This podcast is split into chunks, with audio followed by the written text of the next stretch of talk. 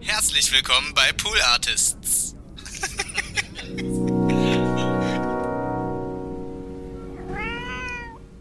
TikTok ist ja der neue Scheiß. Für Deswegen Musik. muss auch der Refrain am Anfang kommen, damit es genau. TikTokable ist. Genau, TikTokable, genau. Ja, okay, das würde ich niemals in meinem Leben machen, dass ich einen Song wegen TikTok umschreibe. Aber, aber nee, es kommt ja noch mehr. Du machst irgendeinen TikTok, also du, du machst ein Baby mit einer Katze, was, also was der so richtig Klicks bringt, ja. Und dann musst du dein, dein, dein Song sollst du dann da drunter machen, Ja. aber stumm schalten. Hä? Ja, dass du den Song nicht hörst. Und dann gilt das als Klick. So, ne? Also dann gilt das als, Aber dann kannst du doch View. auch anlassen, dann kann man doch hören. Ist doch dann scheißegal. Nee, weil, weil du willst ja, dass die Leute das Baby sehen mit der Katze, miau und Ja, ja. äh, so, ne? also, ja. und, und dann hast du es drunter. So, dann, ist ja äh, weird. so, dann machen das alle. Ja. Und jetzt höre ich irgendwie, wenn du das machst und TikTok das merkt, Da wirst du gebannt. wirst du Shadowband und so, ey, what the fuck. Und dann denke ich, ey Leute, geht, mir- geht mir, ich will dieses Wort Algorithmus nie wieder von euch hören. Eins, zwei, eins, zwei, drei, vier.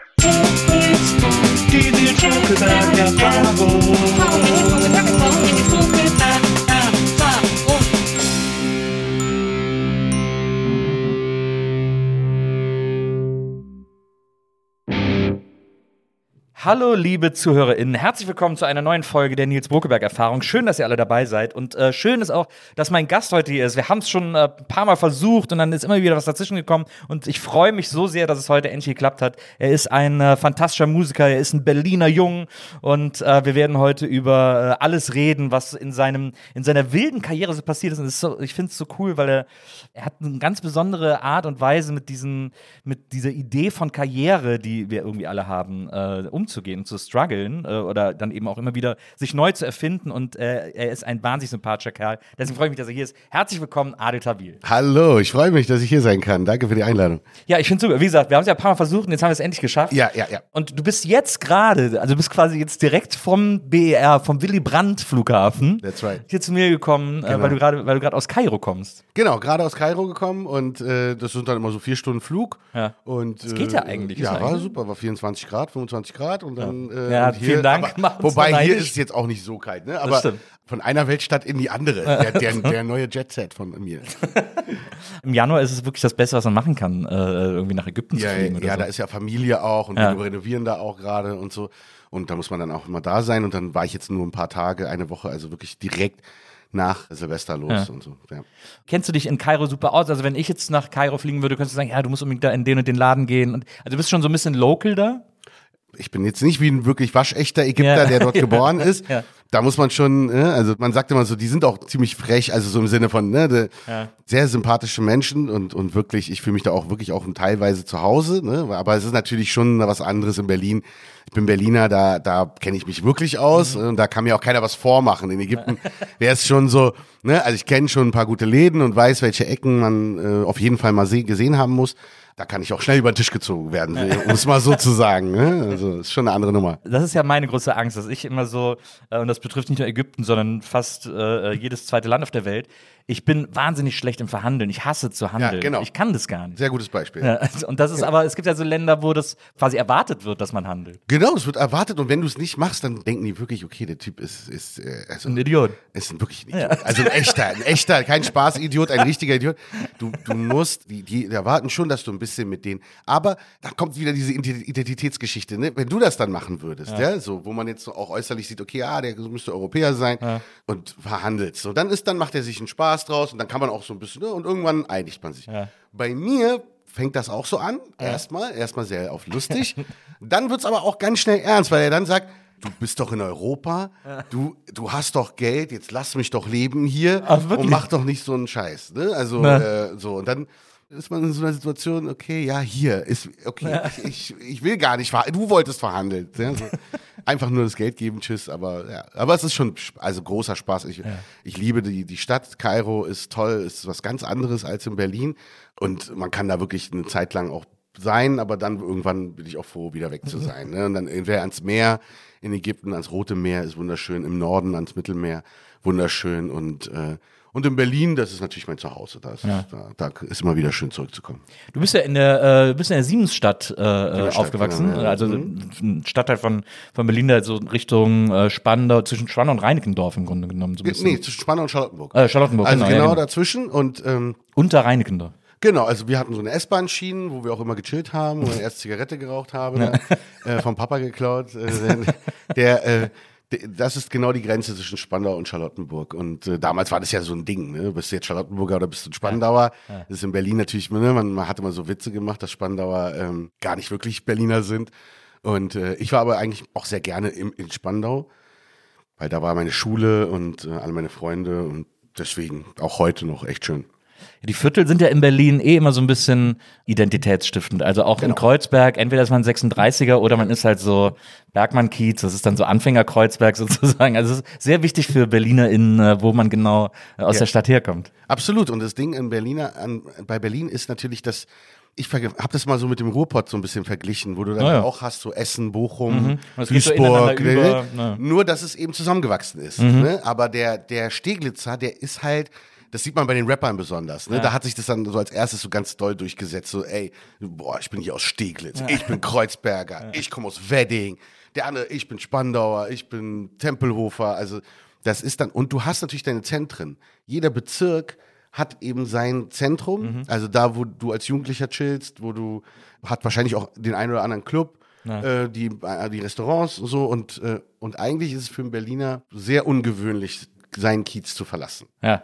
Das mag der nicht so. Das stimmt. Und das ist krass, weil ich, meine Frau ist ja auch Berlinerin, zum Beispiel, die ist hier in Prenzlauer Berg aufgewachsen. Ja. Und was ich so krass finde ist, und das fällt mir bei fast allen Berlinern und Berlinerinnen auf, die ich kenne, sobald die auch aus ihrem Viertel rauskommen, sind die lost. Dann wissen die überhaupt Genau. nicht, was ist das hier, wo bin ich, keine Ahnung, was Ja. ist hier, Kudamm kann sein, habe ich schon mal gehört und so. Genau, genau, genau. Ja, ja, ja. Also es ist, es ist, genau, also du bist einfach in deinem, in deiner Bubble und da fühlst du dich auch wohl und das war, wenn ich mich jetzt erinnere an meine Jugend, auch so. Also es war, also für uns war natürlich, also wir haben den Kudamm geliebt, ne? Ja. also das war immer Mini so. City, äh, genau, in- Mini in City. Europa, yeah, ja. Mini City. Oh, du kennst die Mini City. Beste. Da waren die Schuhe, die Jordans, die Cappies, die Basketball-Shirts und so. Und, äh, und wenn wir Schule geschwänzt haben, dann sind wir halt zum Kudamm. Aber es war halt schon, schon immer eine Reise. So. Und zum Beispiel einer meiner besten Freunde, mit dem ich angefangen habe, ähm, Utena heißt der, mit dem habe ich angefangen, Musik zu machen. Mhm. Das waren so meine ersten Rap- und Gesang- und äh, Dance-Sachen. Der hat in Lichtenrade gewohnt. Also es ist Also quasi JWD. wirklich, also am, a, komplett anderes Ende von Berlin. Ja. Und das war gefühlt immer eine Weltreise dahin. Ne? Also es war als, als Kind ist es ja auch alles Zeit gar ganz anders, Ja, ganz anders war. Und das war, das hast du jetzt nicht eben so gemacht. Na, ja, da war so eine Stunde unterwegs oder so Genau, bestimmt. eine Ja, ja. Stunde unterwegs. Ja, also. schon, das, ist schon, das ist schon krass. Ja, ja, ja. Schon sehr weit weg. Aber ähm, ja, also Minicity für die Nicht-Berliner Zuhörer äh, in, äh, das war so eine so eine Einkaufs super enge weirde Einkaufsgasse im Europacenter, im hinteren Genau. Teil des Europas, des Einkaufszentrums Europacenter. Und da gab's halt so Patches, also alles so für Jugendkultur. Genau, also gehört alles kaufen Iranern. irgendwie. Also es weiß doch der, da ist und der Typ ist immer noch da, der Vater. Also ich kann, kann seinen Namen nicht, aber äh, der, die Söhne, also er hat glaube ich eine oder zwei Söhne, die arbeiten da auch, also die machen jetzt auch den Laden, aber der Vater ist immer noch da. Und der, der war wirklich da, wo ich, also es war die Zeit, wo wir da so Minnesota Vikings Jacke oder wenn ich dann ne, New York Yankees, also diese ganzen amerikanischen Baseball, Football, Eishockeymannschaften, hattest du halt auf dem T-Shirt oder auf dem Ding. Das war was ganz Besonderes. Das war so, das war unser damaliges so Fashion. So, Ja, das war ja, das, ja. das Ding, ne? Musstest du haben. Die erste Musik, die dich, also du hast zwar alles Mögliche an Musik gehört und so, die erste Musik, die dich so richtig äh, geflasht und äh, das klingt, das klingt schon wie so ein Boomer, der, der geflasht nicht ausspricht. Geflasht, es hat sie geflasht, Herr Tabil. ähm, also die erste Musik, die dich irgendwie so mitgerissen hat, war Rap. Groovy. Hip, ja, groovy, Ah, Hip-Hop ja, und nee. ja, vorher Michael Jackson. Okay. Michael, genau, Ja. aber, ähm, war ich auch. Ich war auch. Wir sind ungefähr gleich alt. Ja. Ich war auch. Äh, die Thriller war für mich wow. Thriller war nur so, okay, mit offenem Mund.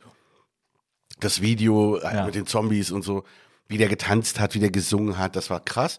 Ja, aber dann so als Pubertät und dann so langsam, ne, als so ein, ich war auch sehr früh mit allem. Da war dann Rap so das Ding. Und dann aber auch wirklich. Also dann bin ich, da habe ich jetzt nicht irgendwie, also es gab so ganz kurz mal MC Hammer und so. Ähm, Klar. Das war dann, Durch ne, weil dieses so tiefe Tal sind wir alle. Durch diese tiefe Tal sind wir alle. MC Hammer. Äh, wie hieß der andere? Äh, der weiß. Ja, äh, Vanilleeis. Van- Vanilleeis. Und dann nachher noch Snow. Oh, Informer. Informer. Genau. ja, der ist auch geil. Stimmt. Oh Gott. Oh, ja, ja. Ich habe, weißt du, MC Hammer in der Deutschlandhalle, die gibt es gar nicht mehr. Ja, stimmt. Die habe ich in der Deutschlandhalle gesehen. Das war das erste Konzert. Als, als sein Solokonzert, oder? Ja. Ach, krass. Und davor war so ein anderer Typ, der hat mal, der hat mal für einen Rocky-Soundtrack was gemacht. Auch so ein Rapper, ich weiß nicht, wie der hieß. Nee, und dann, dann wirklich Rap und Hip-Hop und wirklich von der Essenz. Nur noch den, den harten, das harte Zeug. Also Paris, Lord Finesse, NWA, Mob Deep kam später dann. Ah, Mob Deep war auch geil. Ja, ja. Black Black Sheep. Nubian, Black ja. Sheep. Ja. Ja, Tribe Called Quest. Also ich habe wirklich alles gemacht. Aber ich habe gemerkt, der Junge, der eigentlich hart sein, der gerne hart sein will, aber gar nicht so der Gangster-Typ ist. Ja?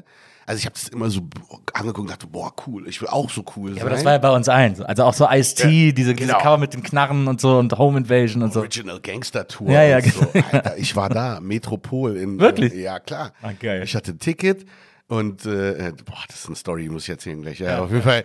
Also, das war das Ding. Und ich habe mich aber immer irgendwie dann auch interessiert für die, für die ein bisschen melodiöseren Sachen. Also dann LL Cool J mit I Need Mom und so. War dann schon echt mein Ding auch. Oder Arrested Development und so. Das waren so Sachen. Aber zurück zu Ice-T. Ey, wir sind am Metropol. Und ich bin gerade auch wirklich in dieser Stimmung, weil, weil mich regt es ein bisschen auf, dass die Leute so über Berlin jetzt, weil gerade was zu Silvester passiert ist Ja, und ja, so. Und, ja, ja. und auf einmal sagt man irgendwie, Berlin ist so eine. So eine Ja, die- die- ey, die gleiche es war Scheiße nie immer. anders. Also ich, Na, es war absolut. nie anders. Absolut. Äh, klar gibt's Probleme, da muss man sich kümmern, so. Aber für uns war das ganz normal aufzuwachsen und eben auch diese Sachen zu erleben. Ja? Und ähm, zum Beispiel war eben dieses Ice-T-Konzert, ey, dann standst du da, wir waren zu dritt oder zu viert, dann kam aber eine Gruppe, da waren es zehn, waren größer, älter, dann sind die irgendwie, haben die uns umzingelt und dann hat der eine so sein Ticket in der Hand, hat der andere ihm das weggezogen. Wirklich? Und dann, du gibst mir auch noch dein Ticket, so, und dann mussten halt zwei die Tickets abgeben, so, und dann, so, es ist halt so, also war das. Und das, das war halt die Zeit, die hat mich schon auch geprägt. Also es war natürlich Berlin at its best. Ja, So. ja. Und, da, und dann warst du aber auf dem Ice-T-Konzert, oder? so. Also Ich du war bist da, warst ja, einer ja. von den zwei, die rein konnten. Ich war da, ich war ich konnte rein, weil ich stand nämlich ein bisschen weiter weg und sehr gut. äh, konnte, konnte mich direkt, also ich habe es auch nicht rausgeholt, muss man auch Ja, dazu sagen. ja. Also es war klar, dass wir alle Bomberjacken an und so, ne? Ja, klar. Aber dass du jetzt nicht dein, Damit du rumwedelst. ja, äh. genau. Also da, weil da sind ein paar Jungs, die machen da keinen Spaß. Ja. Und äh, das war das Konzert im Übrigen, wo ähm, da war so eine so eine Balustrade oder so, so ein Gerüst, Ja. wo die da irgendwas gemacht haben. Ähm, ich glaube so renoviert oder so. Und äh, wie gesagt, das muss ja äh, Mitte 90er gewesen Mhm. sein. Das ist dann umgefallen, weil, weil irgendwelche Idioten beim Konzert halt, ne, da war Hijack. Hijack, the, Hijack the Terrorist the Group. Terrorist oh mein Group. Gott. Ich das liebe war die Hijack. Vorgruppe. Oh, die, Hijack war Vorgruppe. die Vorgruppe von Ice-T. Kam Alter. mit den Skimasken. Wie krass ist das denn? Ja, so unfassbar, Britcore, ne? dieses ganze Britcore-Zeug war Ja, auch so ja, mega. krass, ey. Ja, Ja, ja. ja. Ja. Aber ja, gut, da haben sie wahrscheinlich dann dieses Gerüst irgendwie auch nicht so verankert oder so. Und Genau, fällt das halt einfach ist sofort um, wenn du dann Genau, und dann war das Konzert, glaube ich, auch vorbei. Also das, war, das ging dann ganz schnell. So. Ich war damals auf der Bad Tour von Michael Jackson im Müngersdorfer Stadion. Oh, echt jetzt? Ja. Das habe ich leider, also das ist wirklich etwas, was ich äh, bereue. Also was heißt bereuen? Wahrscheinlich meine Eltern hatten noch nicht das Geld Naja, dafür, aber, ja.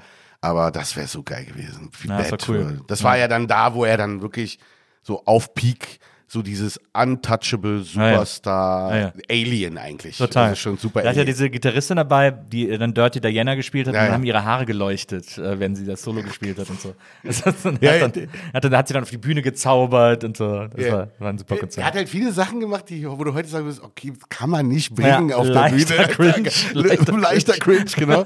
Aber es war mega cool. Es war damals so, ey, okay, nee, geil. Das ist Ja, aber das Ice-T-Konzert ist natürlich äh, Hijack, ey. Das ist ja echt krass. the Terrorist Group. Oh, oh, oh, oh, the Terrorist Group. All Units to Brixton, All Units to Brixton. Ah, krass. Also das einzige Ice-T-Konzert war nicht von Ice-T, aber ich war auf der ersten Buddy-Count-Tour. Echt jetzt? Ja, das Oh. war krass. Da waren, glaube ich, sogar Fresh Family als Vorband, Ja. alles täuscht. Ja, geil. In Düsseldorf, in der Philipshalle. Äh, das war echt Hammer. Ja, mega. Hätte ich auch gerne gesehen, habe ich nicht gemacht. Da musste ich mich ein bisschen dran gewöhnen. Also ich habe Ja. ich hab früh gemerkt, dass Hip-Hop mir Spaß macht, aber bei mir war das auch dieses, wirklich dieses Culture-Ding. Also ähm, Ja. Mhm. ich habe hier im Wildstyle-Shop abgehangen, weißt du, in Spandau, der, der äh, von Ben.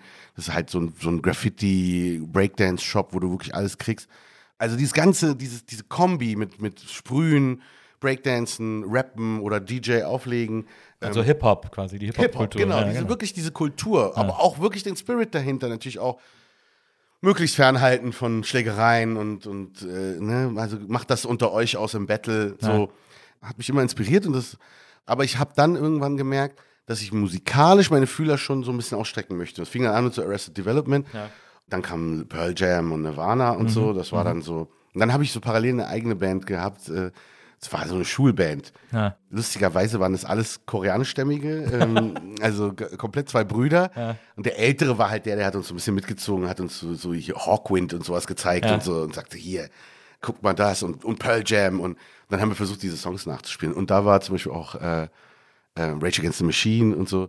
Und bei Buddy Count, um darauf zurückzukommen, Ja. da war ich dann schon auf dieser Reise. Also ich, ich konnte damit mehr anfangen, aber Buddy Count fand ich dann doch zu hardcore. Also Ja, es, fand, war es war mir krass. so, wow, okay, war ey, jetzt, äh, aber eigentlich was, wie geil, wenn ich jetzt drüber nachdenke, ich habe nie drüber nachgedacht, wie mutig von Ice-T, Alter, was für ein geiler Typ ist er denn bitte? Ja, ja. Also das erste Bodycount-Album ist ja wirklich Wahnsinn. Unfassbar, dass der das einfach durchgezogen hat, ne? Bis heute, der macht ja immer noch, die tun ja immer noch. Der tut ja auch immer noch mit Bodycount, ja, ja. Der hat auf der auf dem letzten Album oder dem vorletzten Album war ein Song, war die Single, hieß äh, Talk Shit, Get Shot. Talk shit, get shot. Ah, geil, nee, das war ich überhaupt nicht auf dem Schirm. Das ist Ah, ja. komplett an mir vorbeigegangen. Also ich, wie gesagt, erster Album voll. Also habe ich auch echt, habe ich dann auch gehört und so, aber, aber das war schon so, boah, okay, das ist jetzt nicht mehr, das Naja, ist zu, das, zu das krass. ist kein, das ist kein Spaß mehr. Kein Spaß. mehr. Ja, absolut, absolut. Ich habe mich dann auch für Hip-Hop irgendwie interessiert. Ich fand es auch irgendwie cool. Ich hatte dann auch so ein paar Freunde, äh, die so Basketball begeistert waren, von denen habe ich mir dann so irgendwelche Platten geliehen. Also so, die hatten dann so äh, Diggable Planets und sowas. Genau. Oh, auch so cool. Dieses, Ja, dieses, dieses. Conscious-Zeug irgendwie. Ja, super. Ähm, und das fand ich auch alles total super und habe das dann auch immer gehört, aber ich war trotzdem eher so ein Rock-Kid irgendwie und, Mhm. Ja, cool. äh, und Grunge und so. Das war dann Punkrock und sowas. Das war für mich dann äh, damals so identitätsstiftend. Aber ja, ich habe das alles auch so miterlebt, fand das irgendwie auch cool und fand das, habe auch Yo MTV Raps haben wir irgendwie alle geguckt und so Genau. und, und fanden genau. das irgendwie. Aufgezeichnet auf VHS Ja. und so eine Sachen, ne? Also, ich kenne Also- heute noch ein paar Leute, die zu mir noch sagen, so, ich habe die VHS alle noch äh, im Schrank Oh irgendwie. Gott, wie geil. Weil, weil das so ein kultureller Schatz ist eigentlich Ed, mittlerweile. wie hieß der denn? Ed Lover und so, ne? Ja, Ed Lover und Äh, Dr. Dre. Und Dr. Dre, ach stimmt, der hieß ja auch Dr. Dre. Bei Dr. Dre, das ist so traurig, das habe ich irgendwie vor zwei Jahren oder so, habe ich auf Instagram den zufällig entdeckt, also den Yo MTV Raps Dr. Dre. Und da hat er so eine Spendenkampagne gemacht, weil ihm ein Bein amputiert werden musste. weil er irgendwie so durch Diabetes irgendwie jetzt ein Bein verloren hat. Und das ist, wenn dann dieses amerikanische, ne, das ist ja dieses Gesundheitssystem und so. Es gibt auch, es gibt so ein Festival, Northern Soul Weekender heißt, glaube ich. Mhm. Baltic Soul Weekender, genau. Wo immer so Soul-Acts und Disco-Acts auftreten und so. Ähm, Okay. Die richten immer so einen Fonds ein Für die, ah, okay. für diese Klar. alten Sängerinnen, die Ja, ja, ja, ja. damals Riesenstars waren und heute irgendwie alle. Ja, Wahnsinn. Ja, was du da für Geschichten hörst, ja klar, klar. Ja. Ja, du bist halt da nicht so, also ich bin im Endeffekt also wirklich froh, dass wir hier die Künstlersozialkasse haben. Also es ist so ein Thema, wo du im Laufe, also wenn du jetzt dann erfolgreich bist irgendwann, also du kann nicht jedem, irgendwann, ne? nee, jeder, nein, also also ich bin kein Finanzjongleur, um es mal so zu sagen, ja, so. Ich bin Ich froh, dass nicht. da was Ich auch da ist und, und ich meine Miete zahlen kann und meine Urlaube und so und dann ist gut so. Und äh, aber es ist zwangsläufig so, dass irgendwann jemand zu dir kommt und sagt, ey, bist du, du bist doch blöd, wenn du diese Künstlersozialkasse zahlst. Ja. Ne? Und dann lassen sich natürlich viele, die ja dann erfolgreich sind, wirklich darauf ein und treten dann da aus. Aber das ist genau falsch, weil Absolut. das ist ja genau dieser solidarische Gedanke. Total. Ey, wenn du, ne, das haben, die haben dir damals geholfen oder wenn jemand halt ne, so ein bisschen nischenmäßig unterwegs ist, Mhm. weißt du, jetzt nicht so der Mainstream-Star, Mhm. dann kann er trotzdem davon leben und auch später kriegt er halt seine Rente davon. Ne? Also, ist echt ein Thema. So. Ja, na, finde ich auch. Finde ich auch den, den richtigen Gedanken. Ja. Man kann es ja auch zurückgeben, was man irgendwie, was man irgendwie Total, gekriegt hat. ja. So, deswegen. Das finde ich auch.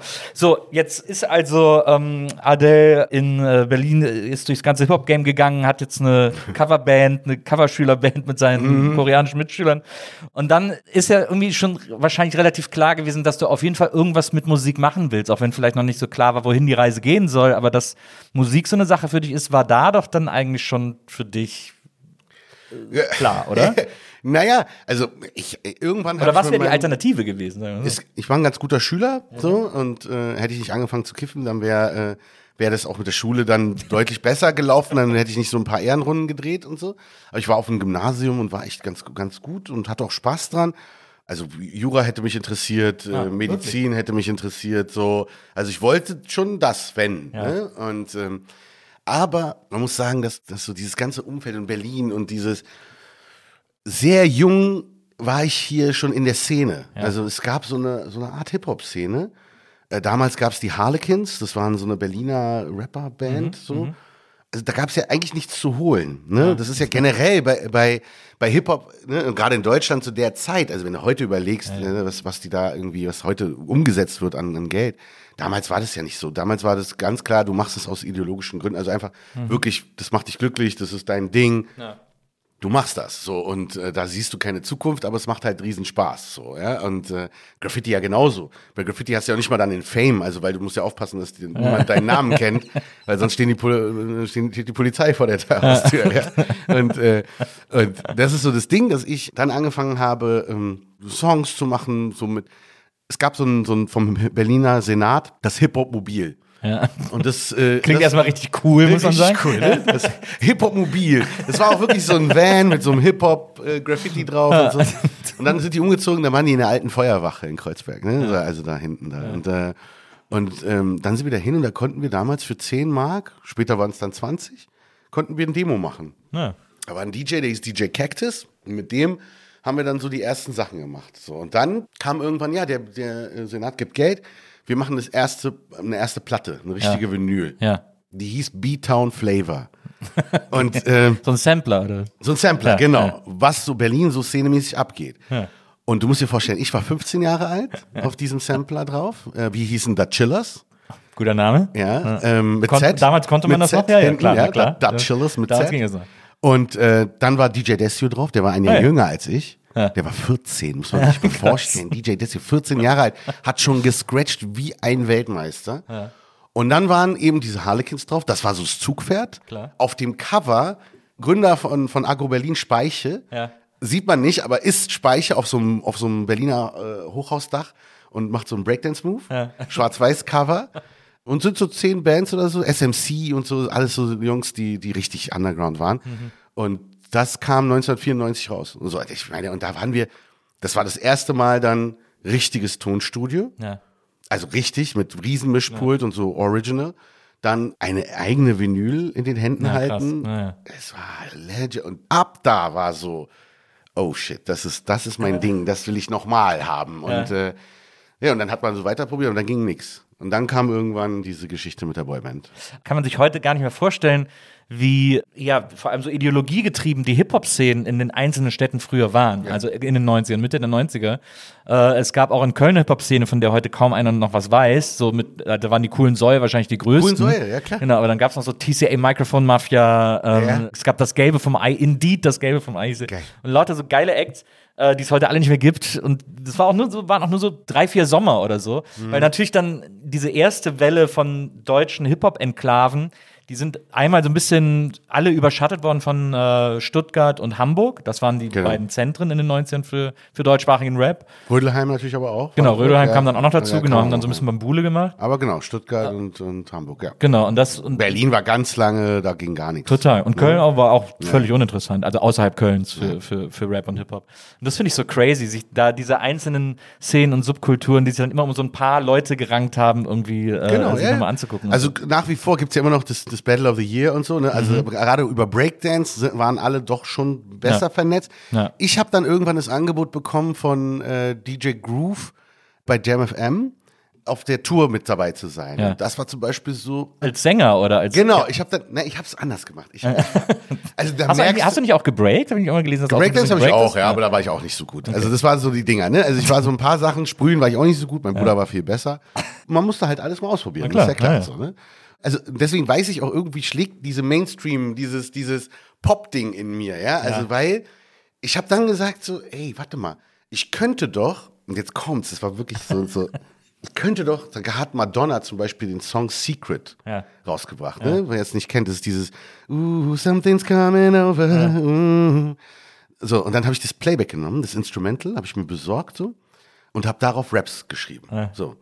Und die Hook, da habe ich mir eine Sängerin besorgt, die kannte ich, die hat äh, gesungen, Jessica hieß die, glaube ich, ja. Und dann, und ich meine, ich war auf safe niemals 18. Also es war, es kann keine 18 gewesen sein, aber ich habe mit 17 war ich schon in der Boyband. Also ich muss 16 gewesen sein, 15, 16. Und bin dann in Clubs nach Mitternacht, also auch komplett illegal, also alles was Ge- Kinderarbeit mäßig, ja. Also ich war, hab dann halt diesen Spot bekommen. Also ich habe dann 50 Mark bekommen dafür, dass ich dann drei Tracks auf der Bühne, also nicht auf der Bühne, auf der Tanzfläche. Naja. Ne? Also ich gehe zum DJ, ich habe ihm die CD gegeben, der gibt mir das Mic, zwei Mics, sie kriegt eins, ich krieg eins. So, dann haben wir halt diese drei Songs performt und sind mit einem Fuffi nach Hause. So. Und dann war, das war so. War, lief das noch unter Da Chillers oder hast du dann einen anderen noch? War das ein Adel Tawil, oder? Das war Kane. Ah, Kane, also, genau, Dann war Kane ich ja- Kane ja. und, äh, ähm, und Da Chillers war nur ein einmaliges Projekt. Okay, also das ja. haben wir nur für die Platte gemacht Okay. und danach war es wieder weg. So. Und, äh, und so habe ich dann, bin ich immer mehr in diese, wie gesagt, mit JamFM dann auf Tour. Da war ich, ich weiß gar nicht mehr, wo das war. Ja. Irgendwo in Westdeutschland hatten wir ja früher gesagt. ja, wir waren im tiefsten Im Westdeutschland. kapitalistischen Ausland. So, genau. Muss auch da wirklich Richtung Baden-Württemberg. Irgendwas, irgendwo da muss gewesen sein. Äh, Weil es war ewig lang dahin. Und es war so eine richtige Großraum-Disco, aber voll Jam FM. Also voll so, die waren voll auf diesem Hip-Hop-Film, RB-Hip-Hop-Film. Ja, und da habe ich dann so Sachen gecovert. Und da habe ich so Montel Jordan. This is how we do it. Und so, dann hatte ich halt wie so ein Live-Set. Aber da hast du dann da hast du eher gesungen als gerappt. Da fing es dann an, dass ich immer, die Leute haben mich immer gedrängt zu singen. Ja. Ich habe es gehasst. Ich habe immer gesagt, warum bringt ihr mich zu singen? Ich will rappen. ja. weil ich wollte ja auch dieses Coole haben. Und, äh, und singen fand ich halt nicht so cool. Und äh, ja, und das ging aber immer wieder, dass du, ey, ja, das kannst du aber, das kannst du auch, klingt doch gut bei dir. Ja. ja, ja okay, mache ich dann auch. Okay, dann mache ich das. Und dann irgendwann war ich ja in dieser Boyband und da war dann eben, da war dann der Erste, der mir dann wirklich gesagt hat, ey, du musst singen. So, das ist, äh, du bist echt ein guter Sänger, wenn du vom Sound. Über The Boys müssen wir auch mit reden, aber wo hast du, an welchem, Wissen wir nicht. an welchem Zeitpunkt hast du denn gecheckt, dass du singen kannst? Singen ist ja immer so ein bisschen, muss man ja schon irgendwie so reinfinden quasi. sehr, sehr spät. Ja. Kann ich dir sagen, sehr, sehr spät und es war aufgrund von Annette Humpe. Ich habe Annette Humpe Da kennengelernt. erst, Da also erst. so spät. Mhm, ja. Ich hatte immer einen Komplex. äh, Wie gesagt, ich wollte rappen. Ja. Und ich wusste, ich bin jetzt kein krasser, weil damals war natürlich alles auf Englisch. Keiner hat auf Deutsch gerappt. Sehr, sehr wenige Undergrounder haben auf Deutsch gerappt. Mhm. Die, die meisten haben auf Englisch, Harlequins auch und so. Und das ging dann, ne? Auf Englisch kannst du halt immer alles sehr schön umschreiben. Klingt alles immer ganz fresh irgendwie, ne? Und als ich dann gesungen habe, bei The Boys hatten wir auch einen anderen sehr guten Sänger, das war T-Soul in der Band. Ein bisschen konkurrenzmäßig und so. Und ich wusste, ich habe immer einen Sound, aber ich hatte ja null Technik. Ich habe es ja nie gelernt. Ja. Ne? Es gab ja, ja. nie für mich Chor oder also vielleicht mal in der Schule, so, so Kirchenchormäßig, aber nicht wirklich gelernt. Und ähm, habe ich immer einen Komplex gehabt, dass ich mich selber nicht hören kann. Alles, was ich bei dieser Boyband gemacht habe, das kann ich mir eigentlich selber nicht anhören. Wenn ich da, zum Beispiel gibt es so eine Ballade, da singe ich so, Remember the time. So, klingt auch so, du weißt, ich sing's extra auch noch so schlecht, weil es, klingt- es klingt so, und ich denke so, boah, Alter, was hast du da gemacht? So, ganz schlimm. Und Annette war die erste, wo wir dann im Studio waren und die natürlich auch diese Megatexte macht. Also diese unfassbar. Also Annette Humpel, Annette deine Humpe, Kollegin bei Ich und Ich, ja. Bei Ich und Ich, genau. Auch eine absolute Ikone Ja. in, in Musikproduzentin, Interpretin, Ideal damals und so. Also großartige Frau. Und da habe ich zum ersten Mal, die hat mich natürlich auch bestärkt. Und das war das erste Mal, dass ich mich gehört habe und Ja. mir erstens geglaubt habe und, und ich, ich das gut fand, was ich da höre. Das war Aber das ist so ja echt crazy spät. Mhm. Ja. Ja, 2003. So. Das, äh, das hätte ich niemals gedacht, dass das so spät erst, Ja, ja. erst gewesen ist. Wir kommen kurz zu The Boys, die Boy Group, äh, Yes. die ja einigen Erfolg hatte. The Boys auch mit Z, wie die Chillers. genau, Äh, absolut. War meine Idee, ja. That's right. Sehr gut. Und äh, du hast auch ein paar Songs von den Boys geschrieben, ne? Mhm. Also die, die Texte auch geschrieben und so. Und, größten auch, ja. und One Minute ist auch von dir. Ja. Und das war der große Hit von den Ja. Boys. Ich habe mir jetzt nochmal das Video angeguckt. Sehr gut. Ganz geil, wie ihr da so, in wie so Engel in weißen Downjacken die Straße runterlaufen und so Menschen das Leben rettet. Genau. Sozusagen, und Menschen rettet. Der Refrain ist ja auch so ein bisschen so, eine Minute kann alles verändern in deinem Genau, Leben. genau. Ähm, ich krieg den rein, aber ich, ich In the night, in the dark, there are shadows in my heart. Feel this pain, which is driving me incredibly ja, das finde ich immer so insane. geil. Dieses incredibly insane, Ja. das scheint so, das, ist so unrhythmisch irgendwie. Ja, absolut. Das, so war das. Ding. Ja. Das war das Ding. Es musste da rein.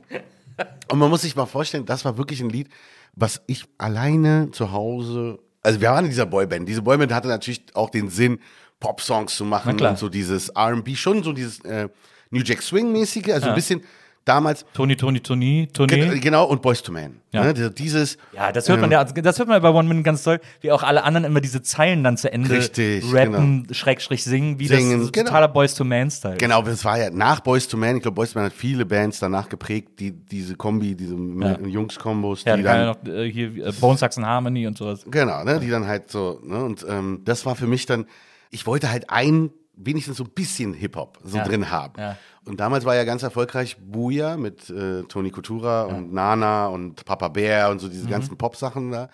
Und das war so Euro-Hip-Hop. Und, und dann habe ich meine eigene Euro-Hip-Hop-Nummer geschrieben. Und äh, das war One Minute.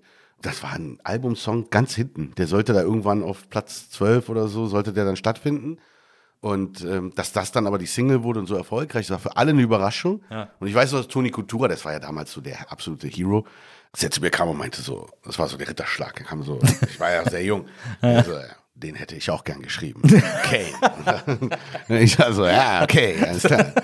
Und äh, ja, das war auf jeden Fall sehr äh, eine wilde Zeit. So. Das, und dann haben wir uns, dann waren wir in Anführungsstrichen so die coole Boyband. Aber Ja. wir waren nicht so cool, dass wir es zu dir geschafft haben. Wir waren äh, Äh, so, so Viva, das war jetzt so Viva-Zeit. Genau, ja, genau. Ja, ja. du warst ja dann auch wirklich für die Alternative. Äh, Ja, aber ich- das ist schon so- für die, für die, für die Indie, Indie Na klar, Sachen, die geil ja klar. Aber es, es ist so lustig, weil ich äh, habe die ganze Zeit, ich äh, versucht mich an die Viva-Zeit zu erinnern, wo ich, äh, müssen wir ehrlicherweise nur sagen, die ein oder andere Erinnerungslücke habe, ähm, wie an die Zeit, Wir an alle. die Zeit damals. Wir alle, ähm, ja. Und ich kann mich, aber ich konnte mich nicht daran erinnern, an One Minute konnte ich mich erinnern, an den Song Ja, konnte ja. ich mich erinnern, aber ich konnte mich jetzt nicht erinnern, euch am Sender getroffen zu haben oder irgendwie auf, auf einer Ich Veranstaltung glaube, ich habe dich mal, doch, doch, ich glaube, ich habe dich mal gesehen, nee, getroffen, nicht, also nicht mal Ja. Hallo, aber Ja. äh, ich weiß, dass ich dich irgendwann mal so durch die Gang gegangen oder so. Ja. Was habe ich dich, glaube ich, mal gesehen. Ja. so, und, äh, aber für uns waren halt die anderen zuständig. Das waren halt eben, ne, das war halt so richtig dieses 100% Pop und äh, ich war da ganz pragmatisch, ne, weil ich war dann wirklich so, mich hat das angezeckt. Ich habe Bock gehabt. Ich hatte Bock, auch kreativ zu sein, die Sachen zu machen, Mhm. meine Sachen zu machen, aber auch irgendwie in dieses Game zu kommen. Ja? Mhm. Da ist auch, spielt natürlich auch ein bisschen diese Rolle so, ey, du bist hier irgendwie, ähm, hast eine andere Herkunft, bist hier in diesem Land, weißt nicht, ne, so bist hier geboren, aber irgendwie gehörst du nicht dazu. Ich musste da irgendwie rein. Und, und The Boys war die eine willkommene Gelegenheit, das, das zu machen und diesen Schritt reinzumachen. Und ich wusste, die verarschen mich. Ich wusste auch, die Produzenten, die nehmen sich viel zu viel und, die, und so weiter und so fort, was nicht alles so passiert. Aber es war, ich habe es dann wie Lehrjahre gesehen. So, Ich war dann wirklich so, okay. Und genau so war's. Das war von 96 bis 99. Und dann habe ich all das Geld. Popstar-Ausbildung. Die Popstar-Ausbildung, so, genau. Dann habe ich alles Geld zusammengenommen und habe ein äh, Tonstudio gebaut. So, ne? Haben wir einen Vertrag, Vertrag, Verlagsvertrag unterschrieben, noch ein bisschen Geld abgeholt und dann haben wir da so ein, so ein Studio in, in Reinickendorf gebaut. Ja. So, das Und da ist dann Tanju immer hingekommen, um. Äh, Tanju? Äh, ja. Ah, okay, ja, stimmt. Flavor Okay. 51 aus Reinickendorf. Ah, okay. nee, der war nie da. Oder obwohl, der ich glaube, der war später da. Ich hatte immer ein paar Hip-Hop-Jungs da. Die Liebe, die Liebe, das sind große Jungs heute, ne? Also zum Beispiel äh, Bizarre äh, von STP, Mhm. einer der Protagonisten, Vincent. Klassenkamerad von meiner Schwester auf der, auf Ja. der Spandau im Gymnasium. Ja. Die waren dann bei mir schon ganz früh in, im Studio, weil ich hatte immer so dieses Ding, okay, junge Leute äh, fördern, ähm, auch, auch so die Chance geben, gerade was Hip-Hop angeht. Also, und es hat dann auch immer zeitlich gepasst. Weil wir haben mit Annette dann gearbeitet, für ich und ich, tagsüber. Und äh, so gegen 18, 19 Uhr kamen die Rapper. Und die haben dann, dann bist du morgens um 11 reingekommen und dann hat schon nach Gras gerochen und so. Dann sind die, haben die dich angeguckt und gesagt, okay, alles klar, gute Nacht, wir gehen. Das war immer so Klinke in die Hand geben. Glaubst du, dass du, äh, wenn es das damals schon gegeben hätte, äh, dass du dann nach Mannheim äh, gegangen wärst? An die, an die Popakademie? Ich kann es dir nicht sagen. Ich, ich glaube, ich könnte sein, dass ich es gemacht hätte. Ich muss sagen, dass das, ähm, dass ich äh, hier ja auch kurz davor war, zur SAE zu gehen. Das ist so eine so eine Toningenieursschule, ähm, die auch damals schon sehr sehr bekannt war in Berlin. Da konntest du äh, auch deutschlandweit, glaube ich, kannst du da. Ne? Die haben auch alles da, Ton, komplett Studios.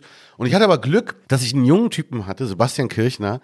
Der wirklich auch noch mal so drei Jahre, vier Jahre jünger als ich und, und der ist tierischer Computer-Nerd und beste Kombi, super Gitarrist und super Pianist. Jackpot. Jackpot. Ja, und der Typ, äh, und der war halt so auch so 16. So, und, äh, und dann hatte ich den bei mir und, und der war bei der SAE Ah, ja. und der ist da ab rausgegangen, weil er meinte, ey, die, die bringen mir da nichts bei, was ich nicht schon weiß. Weil, der, weil der alles Logic und so, das Musikprogramm, das hat er alles drauf gehabt. Der hat mir eigentlich gezeigt, nee, also einfach machen. So, ne? Also ich weiß nicht, ob ich, aber ja, hätte sein können, dass ich zur Pop-Akademie gehe. So, ich weiß es nicht. Hinterher weiß man sowieso nicht. Es gibt ja mittlerweile gibt's ja eine äh, K-Pop-Band, die The Boys heißt, auch mit Z. Ich weiß, ja, leider. Ähm, insofern. Wenn ich die googeln will, Ja. ne, um, mal, um mal so ein Ah, peinliches jetzt Foto zu zeigen mit bei denen. blondierten Haaren und so, äh, dann, dann kommen erstmal so Massen an K-Pop äh, äh, The Boys. Äh, aber irgendwann, irgendwann findest du es. Und ich habe zum Glück die YouTube-Links. Also da siehst du dann die ganzen alten Videos, aber voll schlechte Qualität. Was war so der größte äh, Auftritt, den ihr hattet mit The Boys? Ja, Bravo Super Show, Viva, äh, nee, äh, Dings natürlich, auch Echo. Naja.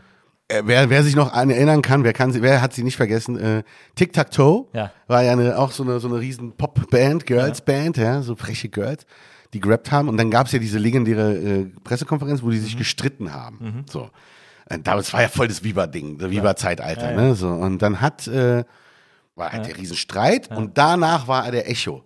Und zwar das ist der Echo 98. Ah ja, okay. Und War der noch in Hamburg, glaube ich, ne? Genau, der war in Hamburg in diesem, diesem Kongress. ICC da, genau, ja, ja.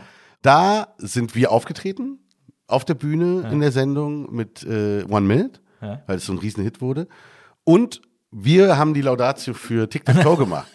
Deswegen all eyes on us, weil da war dann so, dass dann natürlich, die waren ja verstritten. Ja. Und dann war es dann auch so, dass die zwei von der einen Seite und die eine von der anderen. äh, Ricky und Jesse und Lee von der anderen Seite. Genau, ja. ja, super, du kennst die Namen noch. Nee, warte mal, nee, ich glaube Jesse und Lee zusammen und Ricky auf der anderen Seite. Ricky alleine, genau, ja, ja. Und dann haben die sich nicht gegrüßt, gar nichts. So, und, und dann haben wir denen die, den Echo überreicht. Ja, das war Leichte Tensions auf der Bühne. gleiche Tension auf der Bühne. Ja, ja, genau.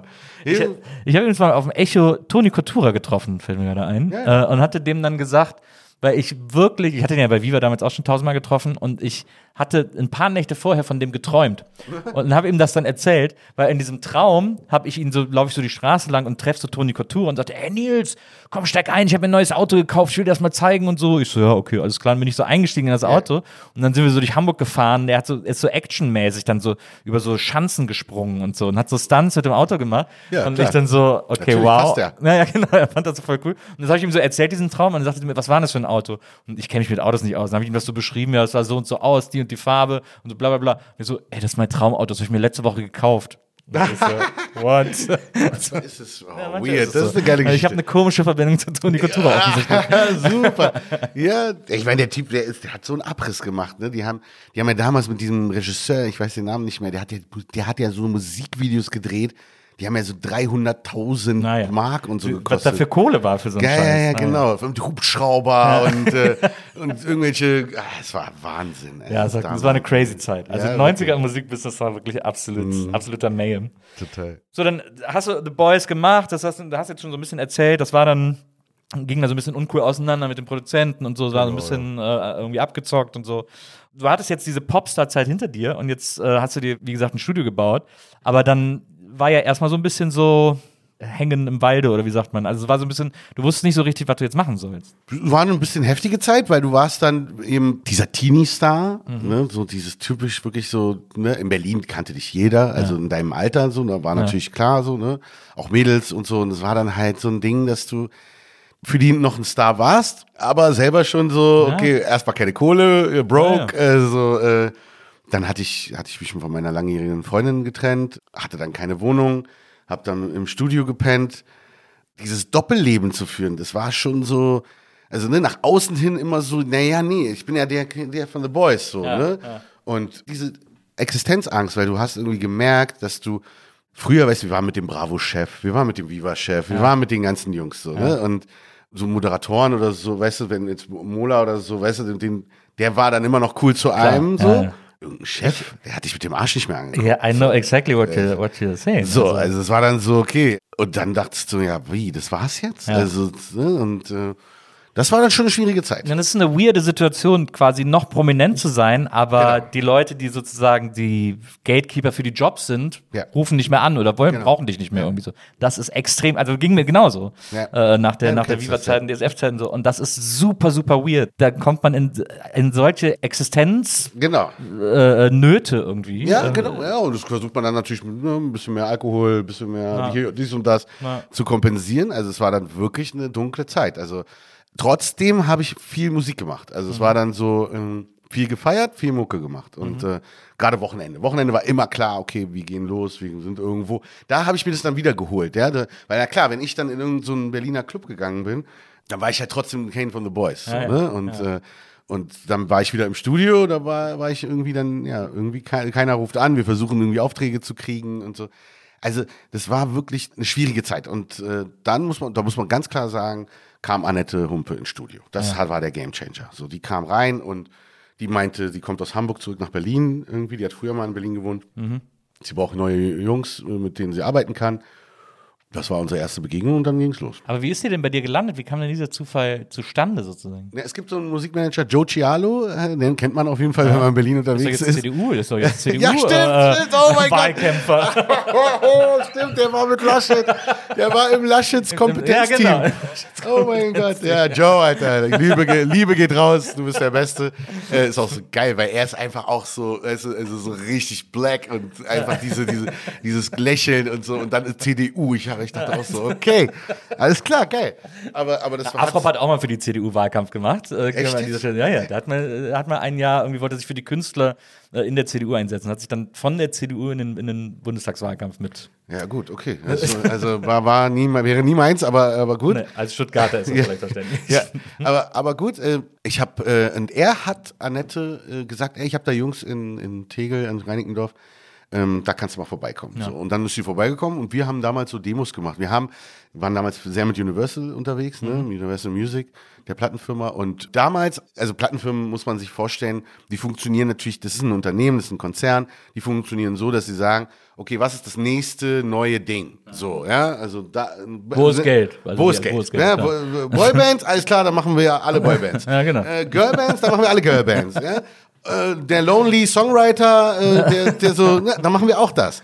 Und damals war das so, damals war Olli P., lustigerweise auch ein Spandauer Klassenkamerad. Warst du mit ihm in einer Schule, oder? Ja, ja, der war, in, also nicht in einer Schule, war genau auf meiner Nebenschule, es war wie eine Schule. Aber dann war es ja wahrscheinlich die Gegnerschule. Ja, nee, das war, also ich war ja auf der Gesamt dann später, ich bin Ah, ja. vom Gymnasium Ja, geflogen, runtergeflogen und dann Wegen Graffiti, ne? Auch- auch Graffiti, wieder Hip-Hop, yes, genau, ja, genau. Da war ich dann, äh, er war auf der Schule meiner, meiner ersten Freundin. Nein. Also die, die noch im Gymnasium war. Und der Typ war der sehr erfolgreich mit, mit, mit den Coversongs Flugzeuge im Bauch von Herbert Grönemeyer und war ja ein Schauspieler bei, äh, GZSZ. Bei GZSZ. So. Und da haben dann die Plattenfirmen gecheckt, warte mal, bevor wir jetzt irgendwie Geld investieren in Leute, die kein Arsch kennt, nehmen wir doch ihn äh, oder sie, die schon irgendwo was spielt, Ja. schon bekannt ist, schaut mal, ob die singen kann. Ja. Und das haben wir, dafür waren wir dann zuständig. Also dann haben wir so die ganzen Schauspieler und Schauspielerinnen äh, bekommen und haben dann mit denen Songs aufgenommen. Ja. Und dann war natürlich das eine oder andere dabei, wo du dachtest so, ah, boah, okay. ja. Ist alles Aber- veröffentlicht worden? äh, Nee, nee, nee, gar Nee, nicht. okay. Überhaupt nicht. Ja, aber äh, da war unter anderem ein Typ dabei, Tobias Schenke. Ja. Und Tobias ist ja auch ein geiler Typ, das ist ja eine geile Sau. Mhm. Harte Jungs, ne? so ein harte Jungs, genau. ihm, ja. War, äh, war so ein richtig guter äh, junger Schauspieler, äh, Deutscher, so und der, der war frech und der hatte so aus, der wollte einfach Fun, der wollte so, der war jung, wild und dachte so, ey, ich mach das, lass machen, so, lass ein bisschen Gitarren, lass ein bisschen Punky machen und so. Dann haben wir das gemacht und da, in der Zeit kam Annette und hat uns da geholfen. So, die kam dann, also Joe hat die vorbeigebracht und die hat dann gesagt so, ah, ihr macht hier Sachen. Und die hat halt gleich auch das so ein bisschen auseinandergenommen. Und das war für mich zum Beispiel ein bisschen weird, weil ne, da kommt so eine ältere Dame, ne, sie ist ja gleiche, also sie, ist eigentlich genauso alt wie meine Mama. Ne, so. Und äh, die kommt jetzt zu dir ins Studio. Ich wusste ja nicht, wer Annette Humpe ist, weil ideal kannte ich so vom, vom äh, blaue Augen und sowas, aber ich wusste nicht, wer Annette ist. Dass sie jetzt diese Annette ist. Und dann kam sie und hat halt dann so, ja, das geht ja gar nicht hier. Und das geht gar nicht. Was ist das für ein komischer Groove? Und so. Ich stand da, ich so, ey, was will die hier? Für die Alte. So und so mäßig, ne? Und, äh, und ich bin ja ne, von meinen Eltern so schon sehr so erzogen, Respekt vor denen, ne, die ein bisschen älter sind und so. Also, aber sie hat es wirklich an die Spitze getrieben, ne? Sie, also, und das ist auch so ihr Ding, ne? Also Annette ist sehr, die ist ja auch tough und ist so. halt auch Punk, ne? Genau, Punk und musste sich auch durchsetzen in dieser wirklich zu ihrer Zeit ja noch mehr von Männern äh, Mhm. regierten Musikwelt da hin, im, Hinter, im Hintergrund als Produzentin. Und dann hat die dich so aus der Reserve versucht zu locken. Ne? Und, und ich habe da so versucht gegenzuhalten. Und, aber wir waren uns sympathisch und vor allen Dingen, jede Kritik, die sie geäußert hatte, hatte Fundament. Also es war dann so, Ja, fuck, die hat auch ein bisschen recht. So, ne? so, shit. Ja, gut, okay.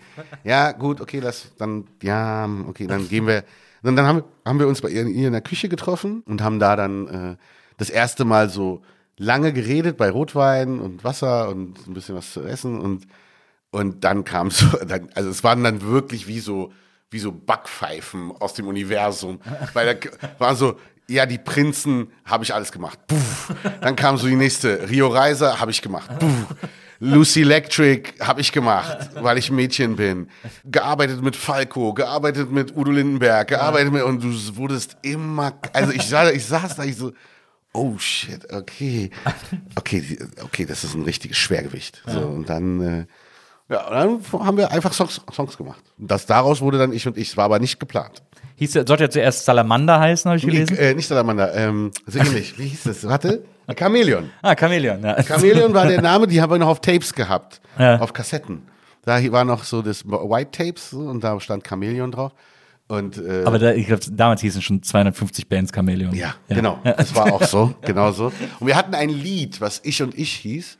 Und das fanden wir eigentlich ganz cool. So, weil sie, ich, äh, und ich, ein Ich, so, und dann dachten wir Ich und Ich und Ja. so. Ihr habt drei Alben, glaube ich, gemacht. Ne? Drei Alben. Ja. Wenn wir das dann sozusagen jetzt chronologisch ordnen, ne? Äh, bist du irgendwie so Siemensstädter, äh, Dude, irgendwie Hip-Hop-Dude, fängst du an, so mit, gehst zum Hip-Hop-Mobil der Stadt Berlin, Mhm. äh, machst da irgendwie deine erste Platte und dann arbeitest du dich da, fuchst dich da irgendwie so rein in diese ganze Geschichte und so, mit diesen, mit diesen Disco-Auftritten und landest dann bei einer Boygroup. Ja. Nicht das große Herzensprojekt, aber trotzdem Fame plötzlich und mal gucken, wie das so ist. Fame ne? und Spaß, großer genau, Spaß. Fame, Spaß, Ja. Popstar-Leben, irgendwie Popstar-Leben, genau. Best of 90s sozusagen. Genau.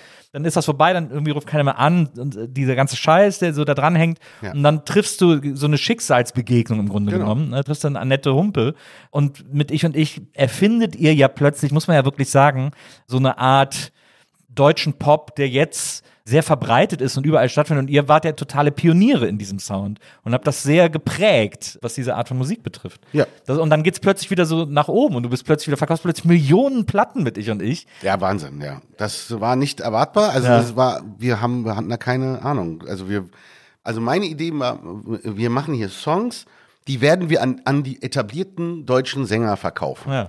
Damals war L.A. Dean am Start, Xavier, Naidu und da gab es noch so zwei, drei andere, die jetzt nicht so ganz berühmt waren. Aber deswegen war es auch so, dass ich immer gesagt habe, wenn mir eine Stelle zu hoch war, die haben Demos geschrieben. Ne? Also wir haben Beats gemacht, die hat Texte gemacht, wir saßen im Studio, haben geweibt. Wenn mir eine Stelle zu hoch war, habe ich gesagt, ey, das machst du besser, geh du rein. So, und dann ist sie rein. Und dann hatten wir dann so drei, vier, fünf Nummern, wo auch unsere Stimmen gleichzeitig kommen. Wir wollten natürlich das Demo. Am Ende geht's ja darum, dass demjenigen, dem Künstler, dem du das Demo vorspielst, Ja. ey, ist das vielleicht eine Nummer für dich? Ich krieg ja auch manchmal Nummern angeboten, so, ne? Wenn die besser die natürlich klingt, desto besser der Eindruck ist, dann macht die jetzt schon schon mal einen ersten guten Eindruck. So, wenn dann die Substanz auch noch da ist, also ein guter Inhalt, geiler Beat, dann ist die Chance hoch, dass ich sage, ey, das, damit kann ich was anfangen, gib mir das, ich Ja. versuche, mach da mein eigenes Ding draus. Das war die Idee. Aber als dann diese drei, vier Nummern da waren, dann kam eben so ein Joe Cialo oder auch so Neffi von Universal und so. Also so Leute kamen dann halt bei uns mal rein und haben gesagt, ey, ist ja voll geil mit euch beiden. Ja. Und da war, haben wir uns immer angeguckt und waren so ein bisschen so beschämt. Weißt du, so ein bisschen so, nee, Ja. äh, richtiger Quatsch, macht überhaupt Ja, das sagst du nur, weil es stimmt. Ge- So, ja, so ein bisschen so. Ja, weil natürlich war das auch, und, und man muss auch sagen, Annette ist natürlich auch im Feuilleton-Bereich und so, ne, die ist natürlich sehr, sehr bekannt. Uns wurden jetzt nicht die Türen aufgestoßen, sondern wir waren dann auf einmal in der Süddeutschen in der Zeit, in der, ne, überall in diesen, diesen Feuilleton-Bereichen. Aber es war eher so, was will die 80er Ja, so genau, was will sie jetzt mit diesem Burschen. Boyband-Fuzzi Ja. äh, mit äh, ägyptisch-tunesischen Wurzeln in Naja. Berlin geboren. Was ist das für eine komische Kombo? Und ja, also, da gab es so immer so ein paar Spezialisten. Stern hat uns immer zerrissen. Ja. So gab es immer den einen Typen, der alles gehatet hat. Ich glaube heute noch. Es ist einfach so, der hat, der hasst es halt. Und so, ja. Und, dann, und unsere erste Single war ein riesen Flop. Also es war, ey, wir hatten uns Olaf Heine geholt. Mega geiler Typ, äh, super Fotograf und super Videoregisseur, haben in Prag das Video gedreht. Geht's dir schon besser? Und ist auf dem ersten Ich und Ich Album drauf.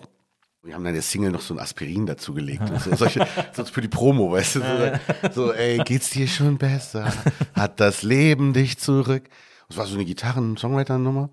Da hieß es auch wie damals immer, weißt du, so schön, super fürs Radio. Ja, das Radio hat gesagt, hier, Mittelfinger, nix, spielen wir nicht.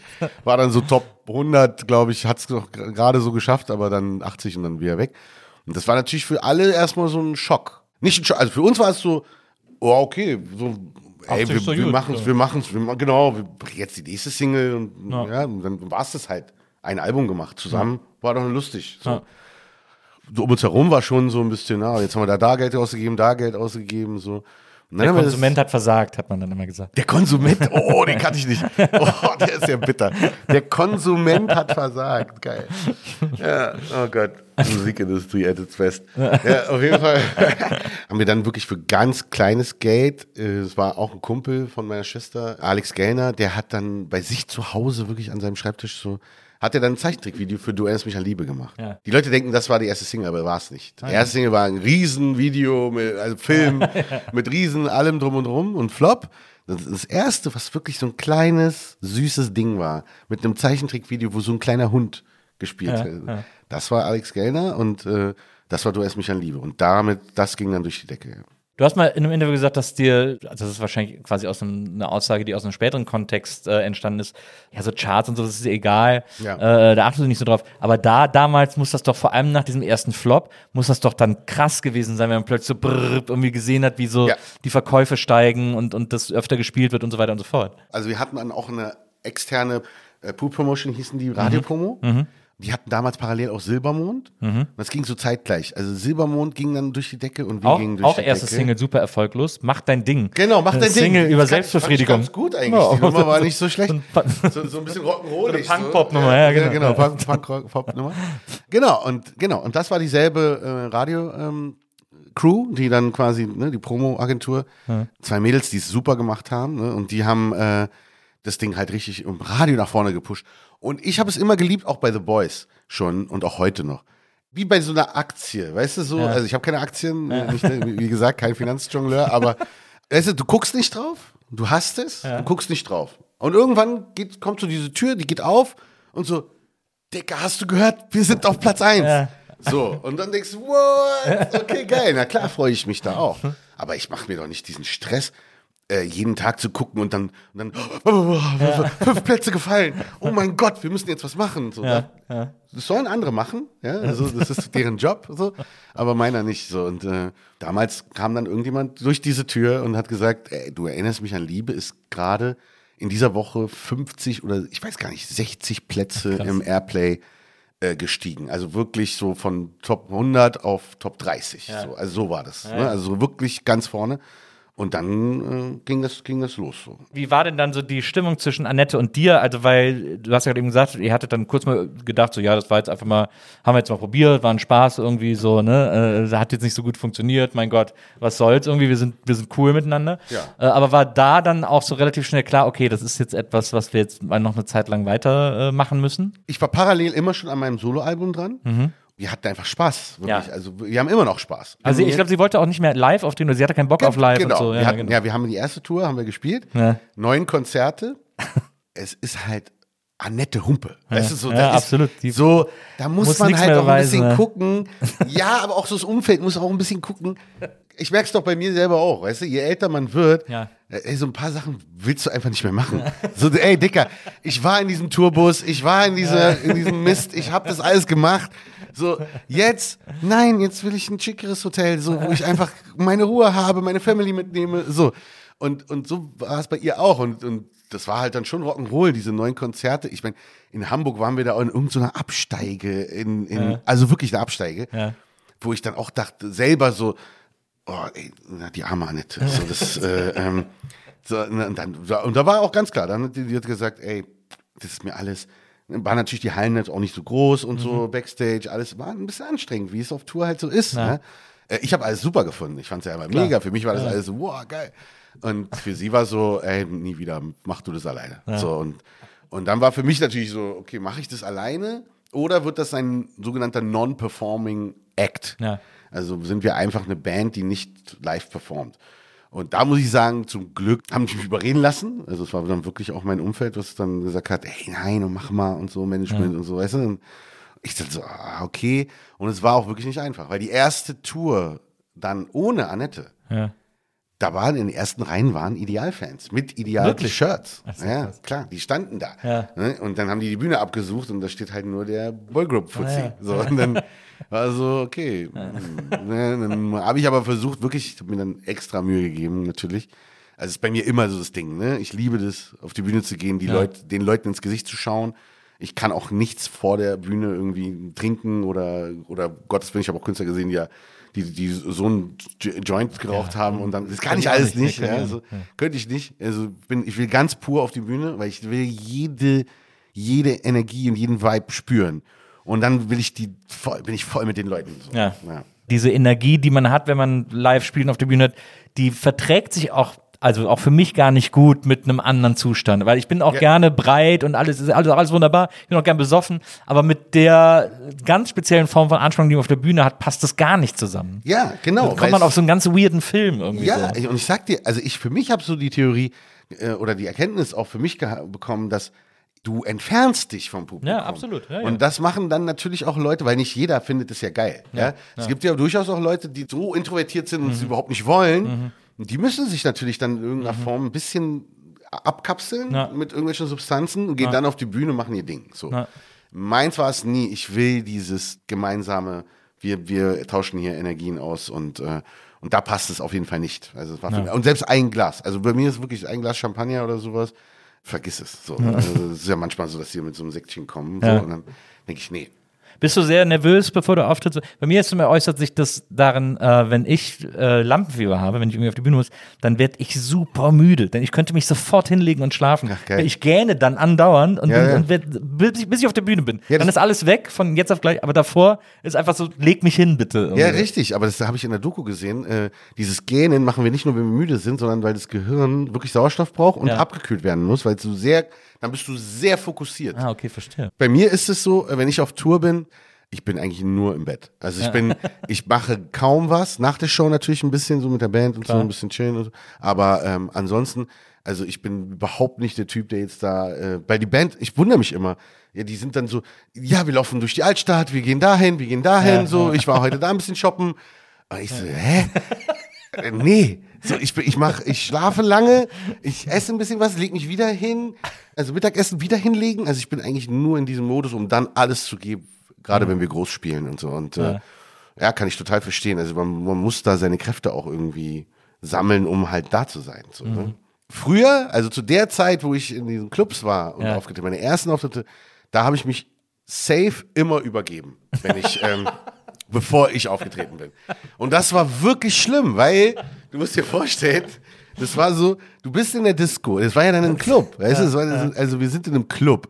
Ich bin 16 mit dieser Jessica, so, wir, ne, der DJ, ich war aufgeregt, ich konnte nichts trinken, ne, ein bisschen Wasser vielleicht, so, und dann habe ich so auf den Moment gewartet, wenn der DJ so, dann war so, okay, jetzt Mitternacht, so langsam wird der jetzt irgendwann kommen Ja.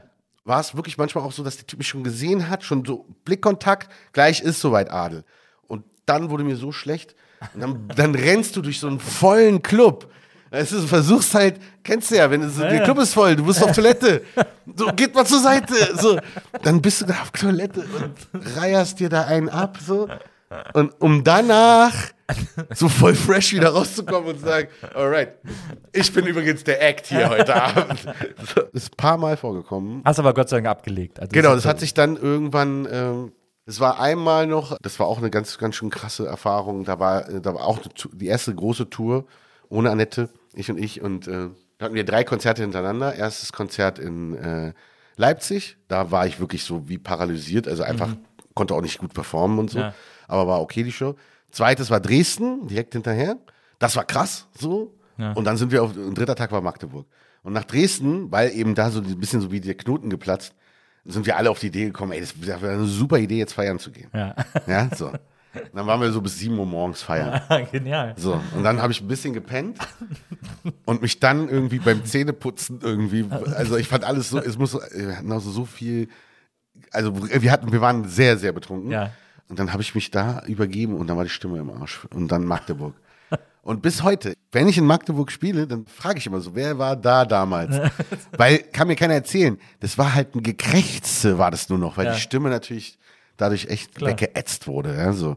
Und das war mir eine Lehre. Nie wieder, habe ich gesagt. Also, Ich weiß noch, als ich das erste Mal auf Tour war, oder, weiß gar nicht, ob es die erste oder zweite Tour war, aber da habe ich dann äh, in den ersten zwei Abenden oder so so viel, äh, es war ja auch so eine Punkband im Grunde genommen, äh, so viel geschrien, dass ich am dritten Abend heiser war. Und dann hatten wir irgendwie einen großen Auftritt. Und dann habe ich eine komplette Packung Emsersalz gefressen. Einfach so, weil ich dachte, ja, die eine muss ja helfen. Hab dann so Eine, eine, ja, genau. eine nach der anderen gegessen. Mir ist man kotz schlecht gewesen davon. Dann. Und dann habe ich so diesen einen Gig so halb krächzend über die Bühne gebracht. Ja. Und ab danach ging es dann wieder. Danach hatte ich dann auf der ganzen Tour gar keine Probleme mit. Ja, krass. Ist für mich aber immer noch ein Rätsel. Also manche wie, wie auch Dave Grohl und so, also so die Leute, die halt die, die so, ne, also Total. gerade in der, in der Musikrichtung, wenn die dann so krass abgehen. Äh, hier Armin Beatsteaks auch natürlich, ne? Aber der hatte ja, glaube ich, dann auch was an seinen Stimmbändern. Also so, das ist schon, puh, also ich bin ja so klassischer Sänger mäßig, aber wenn ich so singen würde, würde ich glaube ich auch nicht, äh, also, ne? aber dann wahrscheinlich irgendwann trainiert ihr das so, dass es Ich glaube, das Da ist echt so Gewohnheit, ja, Ja, wahrscheinlich. Dann geht man wahrscheinlich in so eine Schonhaltung tagsüber und dann äh, abends kann man es Ja, wieder oder so, auspacken. genau. Übrigens wurde auch gerade eben gesagt, dass Lace Eldin, der, den hab ich mal interviewt, der will ja äh, seit Jahren unbedingt ein Metal-Album machen. Ja, der ist ja eigentlich richtig. Ja, ja, der ist so richtiger Metal. Äh, Ja. Metal weißt du, weißt du, wer noch, wo ich mich wirklich gewundert habe, weil das so der Liebling der Girls ist im Moment oder, oder war oder so? Äh, Vincent Weiss. Ach, Vincent Weiss ist ein richtiger Met Stimmt, Heavy Metal. Fan. Ja, stimmt, ja, stimmt. Also Hardcore Heavy Metal, Ja, so ja. auch so Death Metal und so. Er kennt sich richtig aus. Ich so, wie bitte? Also der, da fand ich so den, den Sprung schon ganz schön weit. So, also, so, okay, cool. Ja, vielleicht muss man mal so einen, so einen Metal-Sampler machen, wo alle einmal Metal machen Das wäre viel zu so. lustig, oder? Also, ich wäre dabei, auf jeden Fall. Safe. Ich das. Das wär geil. Jetzt sind wir quasi bei Ich und Ich und äh, das läuft drei Alben wirklich fantastisch, immer besser von Album zu Album. Es wird immer größer, äh, die Leute lieben es, die Band ist nicht mehr wegzudenken, außer von der Band selbst, die dann irgendwann sagt so, ja gut, müssen, Das äh, berühmte Dreierprinzip. neues Album müssen wir jetzt auch nicht machen. Oder wie, oder wie, wie ist das denn dann auseinandergegangen? Es ist das berühmte Dreierprinzip. Also Annette ist so ein bisschen so, es lohnt sich, glaube ich, mal, da das durchzugehen, ja. Ja. Dass halt so gewisse Bands, Stimmt, die hatten auch nur drei Alben, ne? genau, Ideal hatte nur drei Alben, so, weißt du? Stimmt. Es gibt natürlich absolute Gegenbeispiele. Was ja. ist mit den Beatles? Die haben noch nicht nur drei Alben gemacht. Naja. So, ne? Oder so, und das ist ja ihre Fähigkeit. Aber die haben sich nach dem dritten Album gehasst. Oder so, ja. Also, naja, gut, aber das ist ja interessant zu wissen. Irgendwie anscheinend ist es so eine Art von, bei einer Band, so eine Art Zyklus, dass über drei Alben heißt ja, heute, heute ja nicht mehr, aber früher war ja drei Alben, dann, dann waren da ja Jahre dazwischen. Also dann hast du so, eine, so ein Zehn-Jahres-Ding, ne, hast du dann wahrscheinlich so, und da verändert man sich menschlich, überhaupt, alles verändert sich um einen herum. Und es kann sein, dass daran liegt, dass viele Bands, äh, dann habe ich auch überlegt, so Michael Jackson zum Beispiel, Solo, Ja. da war also das, das Off the Wall, Thriller, Bad. Die drei Quincy Jones Alben. Genau. Die drei Quincy Jones Alben, dann musste er ja was ändern. Ja. Okay, er war natürlich Major King, hat dann daran angeknüpft, aber eigentlich auch da die legendären drei Alben. Absolut. Das war so ein bisschen so der der Fluch, der, so de, das Damoklesschwert, was so über uns hing. Ey, wir machen nur drei Alben, danach wird's langweilig. So. Ja, verstehe. Das muss man auch mal klarstellen. Ihr seid ja noch down miteinander. Voll. Ihr macht ja immer noch mal Songs zusammen und so Ja, weiter. ja, fort. die hilft mir immer. Also, ich äh, spiele ihr die Sachen vor, ja, ja. Äh, privat auch, wenn ich irgendwelche Probleme habe. Das ist wie mein, mein, meine große Schwester. So. Ja. Und äh, auch mit der Erfahrung, weißt du, so, die kann mir halt sagen, nee, Adel, ne, da bist du jetzt auch ein bisschen macho-mäßig unterwegs, ne? So, vielleicht mal ein bisschen überlegen. So, dann, ja, okay, hast recht. So. Und, äh, und solche Sachen. Und ähm, also sie hat schon Lust. Also man merkt schon, weil, weil dann sage ich manchmal, naja, sag mal, wie würde denn ich und ich heute klingen? Ja. Das ist ja voll interessant. Was wäre denn das jetzt für ein, für ein Style? Was wäre denn das? Und thematisch finde ich die Themen, die wir angesprochen haben, aktueller denn je. Absolut. Zusammenhalt, Also, dieses äh, ganze Ding, was jetzt echt, es war ja diese tröstende Hand, es war ja immer Mhm. unser Ding. Ne? Wir wollen die tröstende Hand sein auf, auf deiner Schulter. Wir wollen, dass die Leute irgendwie im Auto rechts ranfahren müssen und erstmal kurz so Mhm. durchatmen oder weinen müssen. So, ne? also, Weil sie sich da selber schon spüren, sehen, sehen, ja. genau. Und das ist jetzt gerade, also, ne, Mental Health und dieses ganze Themen, ne, so wär jetzt perfekt. Und das ist so, aber mal gucken. Also wir werden uns auf jeden Fall jetzt bald wieder im Studio sehen. Ja. Bei vielen äh, Bands gibt's ja auch, es gibt ja auch diesen drei Alben, das ist ja fast wie ein Fluch manchmal. Mhm. Das erste Album so, okay, ist das erste Album, da werden die so wahrgenommen. Ja. Das zweite Album ist dann plötzlich der Riesenhit, wo die ganze Welt sagt, okay, auf diese Band haben wir gewartet. Und beim dritten Album denken alle so, hä, was ist denn Ja. jetzt los? Und dann sind die weg. War das Also nicht bei Nirvana auch so? bestimmt, ein bisschen was auch so. Auch und dann hat er sich ja leider erschossen.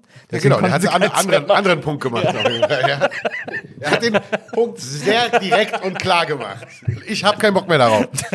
So, Ja, ja, aber da waren es eigentlich auch drei, also drei richtige Studioalben. Dann lief das ja genauso. Also die Bleach war ja so die Indie-Platte, dann kam die Genau. Nevermind. Dann kam Nevermind. Das dann- war der, der, also es war ja wirklich Genau, ist unfassbar ja auch ein fantastisches Album. so, und in ja. Mhm. Uterus ist ja auch ein geiles Album, aber das war dann, das wollten die Leute nicht so. Genau. So, Gut, so, er hat auch so so- MTV dann nicht sein. gehabt da. Ne? Ja, ja, aber das Ding, zählt eh nicht zählt nicht. ne. Nee, genau, also sind es auch wieder diese drei. Naja, das Alben. stimmt, ja, das stimmt. Irgendwas, man muss es wirklich mal, äh, du kennst dich ja super aus mit Musik, also musst du mal vielleicht die, ein paar Favorite Bands durchgehen, ob das auch bei so, bei, wie, wie war das? Auf jeden Fall habe ich immer das Argument gemacht, so mit Beatles. Ey, Beatles haben auch mehr als drei. Also, ne, Und die späten sind vor allem viel besser. Die späten Beatles-Alben sind viel besser als die Ja. ersten drei. Ja, ja. Ja, ja, genau. Das stimmt. Dann ist äh, quasi diese Ich und Ich-Zeit vorbei. Dann sagt man, wir sind cool, aber lass uns das jetzt erstmal nicht weitermachen. Du wolltest aber weitermachen und dann musst du ja quasi dich alleine hinstellen und sagen, es läuft jetzt auch alles nur noch unter meinem Namen. Genau. Ich mache jetzt hier ein Soloalbum. Das ist ja dann auch schon wieder neu. Das ist ja auch schon wieder eine Herausforderung. Das ist ja eigentlich auch schon wieder ein bisschen from dritte the Karriere, scratch irgendwie. Ja, genau. In der Musikindustrie, ja, in einem, als Beruf, hast du nicht oft äh, die Möglichkeit. Ne? Du hast halt eine Karriere, die machst du und dann, wenn die Tür zugeht wieder, dann, Dann ist die war's halt zu. So, Nein. dann kannst du mit den, mit den Lorbeeren, die da raus, so, ne, die du noch hast davon, da kannst du halt touren, da kannst du halt ein bisschen was machen. Ja.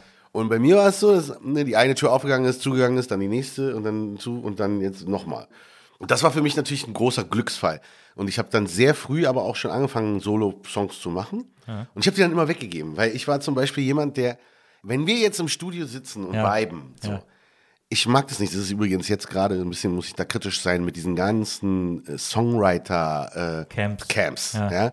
Weil das ist wirklich, wenn du einmal so dabei bist, das ist ein Angepirsche und ein wirklich wie so Hyänen, die so, verstehe. weißt du, weil jeder hat so seine Ideen, aber die, weißt du, er legt die Karten nicht auf den Tisch. Ja, erstmal so, ich zeig dir erstmal die schlechteren zeigt Songs die und schlechten so. Ja, ja. und fängt an so dieses Ja, ja. ganze, Ja, weißt du, so. Ja, ja. oh, finde ich, das ist doch nicht, Mann, ich will so, wir trinken einen erstmal, Ja, ja. so Ja, ja. einen Abend und danach gehen wir ins Studio, so nüchtern natürlich, aber, aber, und dann gucken wir, was so geht, ja, und wenn da gerade irgendwie, da kommt, wir wissen nicht weiter, okay, warte mal, ich hab doch noch was. Ja. Und dann kam ich halt immer mit den, mit den Sachen. Ne? Und dann war dann zum Beispiel Stadt, das mit Cassandra. Ja. Das war eigentlich ein Song für mein Soloalbum. Dann auch Aber- mit Sido, Der Himmel soll warten. Ja. War eigentlich ein Song, den wollte ich für mein Soloalbum. Das sind alles so, die ich mir so gesammelt habe. Und dann musste ich aber nach, ich und ich dann wirklich nochmal von Scratch anfangen. Aber Stadt zum Beispiel, das war etwas, wo ich dich auch drauf ansprechen wollte. Das ist ein Lied, das mich wahnsinnig wütend gemacht hat. Mhm. Weil, äh, weil die Zeile ist, ich baue eine Stadt für dich. Ähm, Alle Straßen, die hinausführen, führen ja, auch wieder und rein. jede Straße, die rausführt, führt Ja. auch wieder rein. Heike on. Kosbach. Also das, das bedeutet ja, ich, ich halte dich gefangen. Du wirst niemals aus dieser Stadt entkommen. Es ist, diese Stadt ist, ist eine Albtraumstadt. Ich, ich, halte, ich, baue weiß. eine Stadt, in der du gefangen bist, aus der du nie fliehen kannst. ja, richtig, richtig. Das hat mich Und so wütend gemacht. Genau. Und ich habe darüber wirklich lange diskutiert. Und deine Argumentation jetzt Ja. gerade ist genau so, würde Annette auch reden. Ne? Und da hat sie auch einen Punkt. Und du hast einen Punkt. Ich sage, ja, warte mal, das stimmt. Eine Stadt, in der du nie rein und raus. Ich habe mit Heike Kosbach, weil sie hat diese Hook geschrieben. Ne? So. Und die war gerade so, die hatte auch so ein bisschen Privattrennung und bla und so.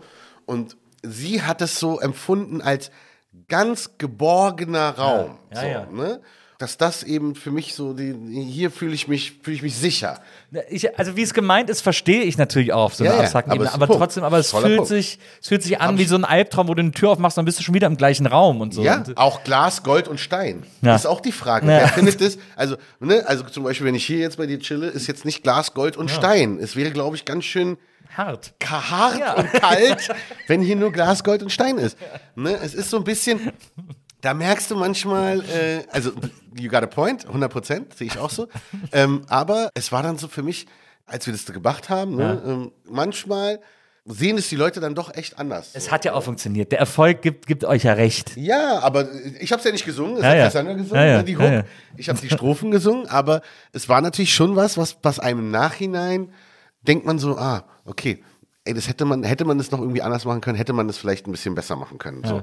Und das ist dann so, dann ist es aber voll zu spät. Dann ist das Na Ding klar. draußen, dann ist es dann weg. Ja? Und so hast du bei vielen Sachen, muss man sich das wirklich überlegen. Und die ganz großen Künstler, also Rio Reiser zum Beispiel, ja. da hat Annette mir damals schon gesagt, ey, bei dem, jede Zeile musste sitzen. Ja. So. Das ist so. Und heute kommt es mir schon vor, so, ja, also da kann man viel so einfach durchschleusen. Da ist es so, ja, interessiert keinen. Aber wenn jemand wie du jetzt Musik hört, hinhört, klar, Also dann gibt es schon die eine oder andere Stelle, aber gibt es auch ein paar Stellen noch bei mir.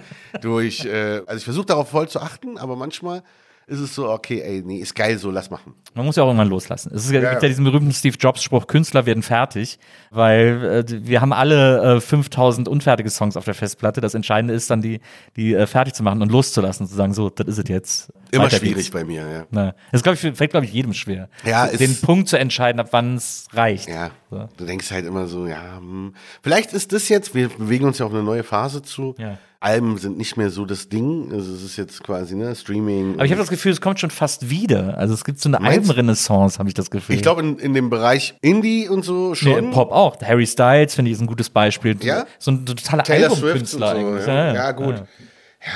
Ich bringe ja mein Album raus, Ja. ne, ein neues Album und, und Spiegelbilder. Spiegelbild, Spiegelbild, Spiegelbild, so, und äh, du merkst halt natürlich, ist natürlich ein anderes Game, weil du hast natürlich jetzt schon ein paar Songs released. Also fünf, sechs Songs vom Album. Ne? Das war früher ja ganz anders. Also Früher war ja so dieses. Trotzdem habe ich dann, deswegen habe ich gesagt, ich mache da viele Songs drauf. 16 Nummern sind da, glaube ich, drauf oder so. Ich will halt diesen Überraschungseffekt haben, weißt du? Weil wa- was bringt es, wenn ich jetzt ein, ein nehmen wir mal an, das Album hat zehn Songs und du hast sechs, sieben vorher veröffentlicht.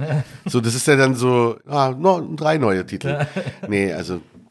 Aber es, es fühlt sich alles ein bisschen anders an mit dem Streaming. Das muss ja. man schon sagen. Das, Was ich, was ich ja so weird finde, ist diese Technik, was ja auch die meisten machen, äh, eine Single zu veröffentlichen und dann bei der nächsten Single die letzte Single als zweiten Track und so und dann äh, sammeln sich die Tracks alle so, äh, also Single für Single wird die Single immer länger, weil die Tracks davor immer dann noch Ja. äh, als B-Seite mit draufgepackt werden genau, sozusagen im ist Streaming. alles so das ist so super weird. Streaming-Tricks. Ja, ja, genau. Ja, Nee, ja. ganz ehrlich, also das ist auch wirklich ein Ding. Spotify muss da was machen.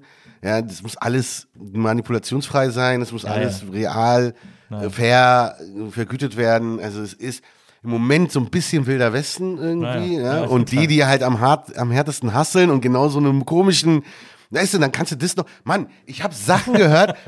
Jetzt, du kannst bei TikTok. Ja. TikTok ist ja eine neue Scheiß. Für Deswegen Musik. muss auch der Refrain am Anfang kommen, damit es genau. TikTokable ist. Genau, TikTokable, genau. Ja, okay, das würde ich niemals in meinem Leben machen, dass ich einen Song wegen TikTok umschreibe. Aber, aber nee, es kommt ja noch mehr. Du machst irgendeinen TikTok, also du, du machst ein Baby mit einer Katze, was, also was ja so richtig Klicks bringt, ja. Und dann musst du dein, dein, dein Song sollst du dann da drunter machen, aber stumm schalten. Hä? Ja, dass du den Song nicht hörst. Und dann gilt das als Klick. So, ne? Also dann gilt das als, als Aber dann kannst du doch View. auch anlassen, dann kann man doch hören, ist doch dann scheißegal. Nee, weil, weil du willst ja, dass die Leute das Baby sehen mit der Katze, miau und Ja, ja. äh, so, Ja, ne? verstehe, also, ja. und, und dann hast du es drunter. So, dann, ja äh, so, dann machen das alle. Ja. Und jetzt höre ich irgendwie, wenn du das machst und TikTok das merkt, Da wirst du gebannt. wirst du Shadowband und so, ey, what the fuck. Und dann denke ich, ey Leute, geht mir, geht mir, ich will dieses Wort Algorithmus nie wieder von euch hören. Lasst mich in Ruhe damit. Ich mach was, ich habe auch Bock, ey, klar, ich finde es cool. Wenn ich eine gute Idee habe, Insta, TikTok, Bob, kein Problem. Ja. Aber der Algorithmus, der will das so. Ja, Ja, ja. Der will, dass du halt fünfmal das machst. Ja, nein. Ich werde den Algorithmus jetzt nicht, wenn ich auf Toilette bin, werde ich keine Story machen, sorry. Junge KünstlerInnen werden, bevor sie gesigned werden, wird geguckt, wie viele Insta-Follower die haben, wie viele TikTok-Follower die haben und so. Das ist, ich würde heute kein neuer Künstler sein wollen, weil ich jetzt so Horror alles finde. Ja, ich finde es ganz, ja, natürlich, schlimm. Also- Vor allen Dingen, weil du es faken kannst. naja. Ja, das eben. ist doch naja. die Dinge. Dann fake ich meine 5 Millionen Na. Follower irgendwie, 2 Millionen, äh, keine Ahnung. Wir haben vorhin darüber gesprochen, über diese Charts-Geschichte. Ja. Ich war noch nie in meinem Leben so. Ich habe das nie gewollt. Ich wollte nie wissen. Ich habe bei mir zu Hause keine einzige goldene Platte irgendwie. Die sind im Studio, okay, aber nicht bei mir zu Hause. Ja. Ich will es gar nicht wissen. So, wel- welche Platz, wir wir sind hoch, tief.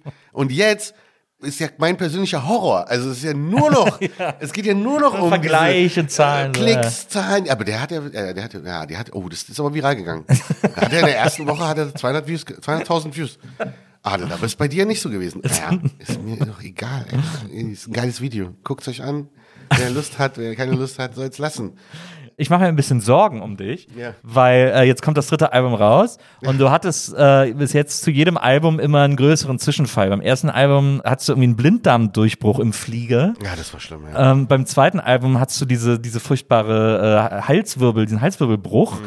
Ähm, und äh, du hast dann du hast auch mal in einem Interview gesagt, vielleicht sollte ich doch kein drittes Album machen. Jetzt kommt dein drittes Album raus, können wir dich irgendwie in Watte packen oder Nee, so. ehrlich Also, gesagt ist das das vierte, weil das dritte war ja das Alles lebt Album, da habe ich diese Geschichte gehabt auf Hawaii. Ja. Wir waren auf Hawaii, haben das Album gemacht. Alles lebt davor, ne? Mit dem, äh, Ach so, und stimmt, das, pass auf, und da gab es diesen Bombenalarm. Da hat, äh, gab es dieses Ding, da war diese Spannung zwischen Trump und Kim Jong-un. Ja. Dann hast du morgens alle auf ihrem Handy haben diese Nachricht bekommen, Ja. ey, jetzt sofort Unterschlupf suchen, Raketenangriff auf die hawaiianischen Inseln. Wegen Pearl Harbor. So. So, ja. Da ist ja die Alter. Army, groß, Ey, größte und du Army hast die Base. Leute gesehen auf der Straße. Ich habe einen Song gemacht, den habe ich Atombombe genannt, weil es wirklich so war. Die Leute hatten Angst, es kommt eine Bombe. krass. Diese Inseln einfach zerstören. ja, ja. Und die sind dann wirklich, die haben die Kinder so genommen, in die Autos rein, riesige SUVs, weißt du, so die Amis halt, Wahnsinn, die ja, in Hawaii-Ding. Und dann äh, war das halt ein Fehlalarm. So. ja. Und jetzt haben die ja bei uns, jetzt hatten wir ja hier, letztes Jahr war ja dann das erste Mal diese Push-Nachricht, Ja. diese, ne, das, das war das quasi vor, vor drei Jahren oder so, 2017, 18 Ja. war das. Und ähm, das war da, aber das war dann schon so, wo ich dachte, okay, nicht so Wenigstens schlimm. extern. Ja, Ja, ja. extern und, und nichts mit mir. So. Ja, okay. Und dieses Mal muss ich sagen, ganz klar Corona. Also, und das hat uns alle betroffen. Ich habe ja nach meinem Unfall auch, habe ich gesagt, ey, ich gehe jetzt wirklich einen Schritt ein bisschen zurück. So, ich mache nicht mehr dieses wilde ganze hier immer da. Ja, komm, das machen wir noch. Und ich war ja auch immer der Letzte und so an der Bar. Und ja. also das war schon, schon besser, jetzt ein bisschen ruhiger. Und deswegen bin ich auch eigentlich Vater ganz guter Dinge. und so, ich Vater geworden, genau. Hab Ja. eine zauberhafte Tochter. Ey, es ist ja wirklich so, du kennst es wahrscheinlich auch, als, als Musiker, gerade in unserem Lifestyle, so Ja. dauert es, bis du erwachsen wirst. Also, weil du kannst so lange. Schön, wenn wir es mal schaffen würden. Also, Genau, ich meine- schön, dass es, es ist ja immer noch nicht ganz so weit, ne? aber man merkt so langsam, und, und so Schultreffen sind ja so ein Reality-Check. Wenn du jemanden Ja. triffst, mit dem du zur Schule gegangen bist, der Ja. so einen vernünftigen Job macht, Naja. der dann halt so aussieht, wie ein Erwachsener halt aussieht. Ne? So, und wir dann so, ja, alles klar, hi, was geht? Ich fand, auch, ich fand es auch schön, äh, du wurdest im Interview gefa gefragt, äh, ob du ein strenger Vater wärst. Ja. Und dass du sagst, äh, ja, ja, du bist schon ein strenger Vater. Und dann wurde irgendwie gesagt, so, wie ist das denn gemeint und so. Und dann sagst du so, ja, ich will schon ein bisschen aufpassen, dass ich irgendwie auch rausgehen und so. Also so, dieses Strenge liegt dir, glaube ich, gar nicht. Nein, null. Ich habe ja auch eine Tochter. Ja, die ist aber jetzt äh, 21 geworden. Ja, und, cool.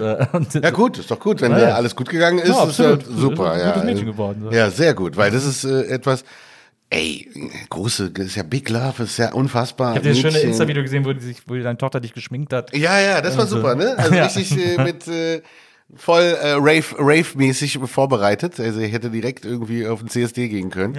Also es war auf jeden Fall richtig, äh, richtig nice. Aber klar, irgendwann musst du, musst du dir ja so ein bisschen deine Werte und dein bisschen dein, ne, so, muss man schon einfach gucken, ne? So, Ey, da musst du ein bisschen vorsichtig sein und so. Aber die muss ihren Weg gehen, so, ne? Und ich finde, ich bin ganz froh, dass sie jetzt groß wird, weil dieses Ganze, es macht ja auch was mit einem selber. Dieses ganze Woke-Ding, dieses ganze MeToo und Ja. dieses, ne, das, das Thema, was Frauen, Gleichberechtigung, gleiche Bezahlung, Mhm. dass das gerade auch so, ne, die lassen ja auch nicht locker und das ist ganz geil so, ne. Früher hat mich das jetzt nicht so interessiert, ich war so voll auf meinem Ding so. Und jetzt denke ich, nee, ey, eigentlich, ich hoffe für sie, dass sie, weil wenn man dann diese ganzen Geschichten hört, ne, also ich glaube, keine erwachsene Frau hat es irgendwie geschafft, ohne sexuell belästigt zu werden, absolut. durchs Leben zu gehen, ja, also mindestens einmal irgendwie, ne, ob es jetzt ein Klaps auf dem Po ist oder respektlos behandelt, bla. Und dann denke ich mir so, okay, ey, ich wünsche ihr, dass sie das alles nicht erleben wird, weil man selber halt, ne, ich war jetzt nie so unterwegs, aber trotzdem Ja, war, wir haben hatte man, trotzdem- ist man in einer anderen Zeit groß geworden, Ja, ja. da war das alles nicht so Thema, ne? Ja, das absolut. ist schon krass eigentlich. Absolut. Aber The Kids Are Alright ist ja immer äh, sehr tröstend zu sehen, dass jetzt so eine Generation am Start ist, äh, die machen ihr Ding. für die es auch eine viel größere Selbstverständlichkeit gibt im Umgang miteinander Ja. und auch im, im Aufpassen aufeinander und so. Und dann wird quasi die Generation deiner Tochter, die dann noch danach kommt, die, werden- für die wird das so selbstverständlich alles sein. Ja. Deswegen. Aber da äh, hat ja Annette gesagt zum Beispiel, also Annette meinte auch, da weiß sie gar nicht, ob die Kinder noch Kinder bekommen werden. So allein klimamäßig und so, dass sie sagen werden, so, hm, nee, ey, machen wir nicht mehr. Das ist so, weil es mir, nee, aber generell, ich hab, ähm, äh, bin, bin da sehr, sehr happy und die interessiert sich jetzt auch für Musik und so, also jetzt geht's so los, weißt du, und du, also du kennst es ja auch, dann all die Sachen, die du geil findest, Ja. ne? du willst ja, dass sie das auch Ja, geil ja. findet. Manche, manche Sachen findet sie gut, aber manche eben auch halt auch nicht. Und dann klar. bist du so ein bisschen so, boah, das ist aber voll gut. so, so, ich freue mich schon, wenn das erste Mal Star Wars und diese ganze, ne? Also so solche Sachen halt. Ich habe als meine Tochter, äh, ich weiß gar nicht, da war sie so 14, 15 hat sie dann ernsthaft angefangen, sich für Hip-Hop zu interessieren, hat ganz viel Hip-Hop gehört. Und dann habe ich, dann habe ich ihr zu Weihnachten oder zum Geburtstag, weiß ich nicht mehr genau, habe ich ihr dann alle Beastie Boys Alben auf Vinyl geschenkt, damit sie die quasi schon als Grundstock ihrer Sammlung hat. Legendary, legendary, also mega, mega. Beastie Boys auch großartig. Einer gestorben, ne? Ja, MCA. Aber auch schon so fünf, sechs Jahre her oder so. Ja, ja, ja. Ich finde, es gibt noch wahnsinnig viel zu erzählen. Das ist ja, äh, äh, es gibt ja so viele, äh, so viele Sachen, die da. Wir sind ja jetzt ein bisschen durchgerauscht durch deine Karriere. Ja. Äh, jetzt dein, dein aktuelles Album Spiegelbild in den Startlöchern. Wie gesagt, hast schon ein paar Singles veröffentlicht und so. Genau. Dann geht's auch wieder auf Tour. Glaubst du, dass das jetzt quasi so immer so weitergeht, bis du irgendwie keinen Bock mehr hast? Oder Also ich, nee, ich habe mir gesagt, äh, solange ich merke, dass die Leute Bock drauf haben und ich Spaß dabei habe, Ja. werde ich neue Sachen machen. Ja. So. Wenn es irgendwann so ist, dass es ähm, sich nicht mehr richtig anfühlt, dann werde ich das auch nicht mehr machen. So, aber machst du vielleicht äh, dann doch noch mit so, mit so Mitte 50 dein Rap-Album? Dein Ey, ich Hardcore-Rap-Album? schwöre dir, ich habe ja, ich will ja die ganze Zeit, ich habe schon mit Siggi auch gesprochen, ne? Sido habe ich auch schon, ich habe schon ein paar Rapper habe ich schon so, ey, Digga, ey, lass mich doch mal, ey, wir müssen eine Maske, ja, so und keiner weiß, dass ich es bin. Und dann sagen die immer so, Mann, Adel, Alter, ey, dann hört es in deiner Stimme, wenn du redest, wenn du rappen würdest, man würde sofort hören, das ist Adel Tawil.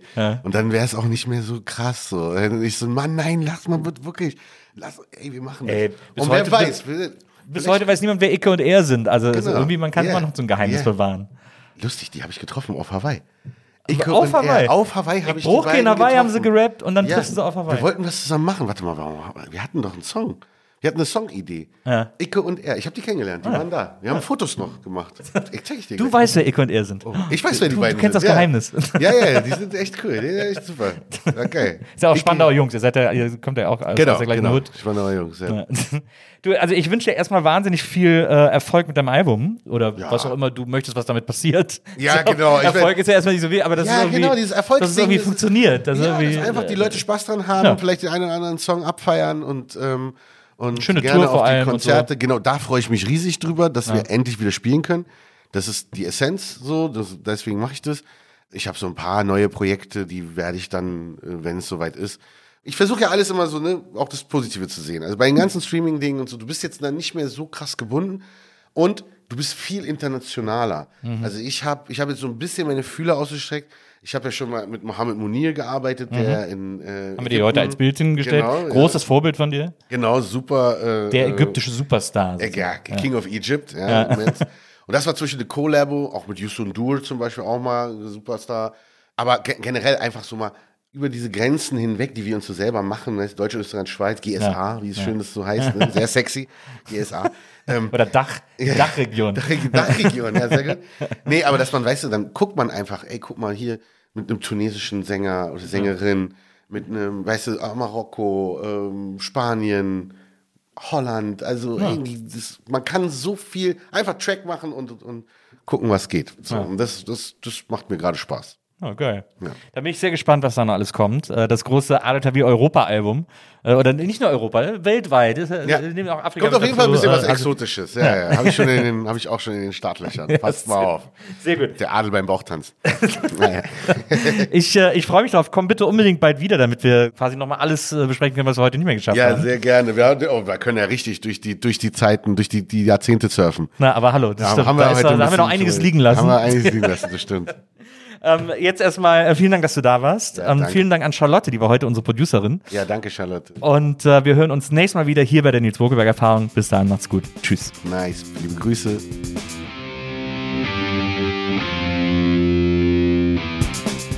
Die Nils Bokeberg Erfahrung. Von und mit Nils Bokeberg. Eine Produktion von Pool Artists. Team Wenzel Burmeier, Lisa Hertwig, Maria Lorenz Bokeberg, Frieda Morische und natürlich Nils Bokeberg. Die Bokeberg.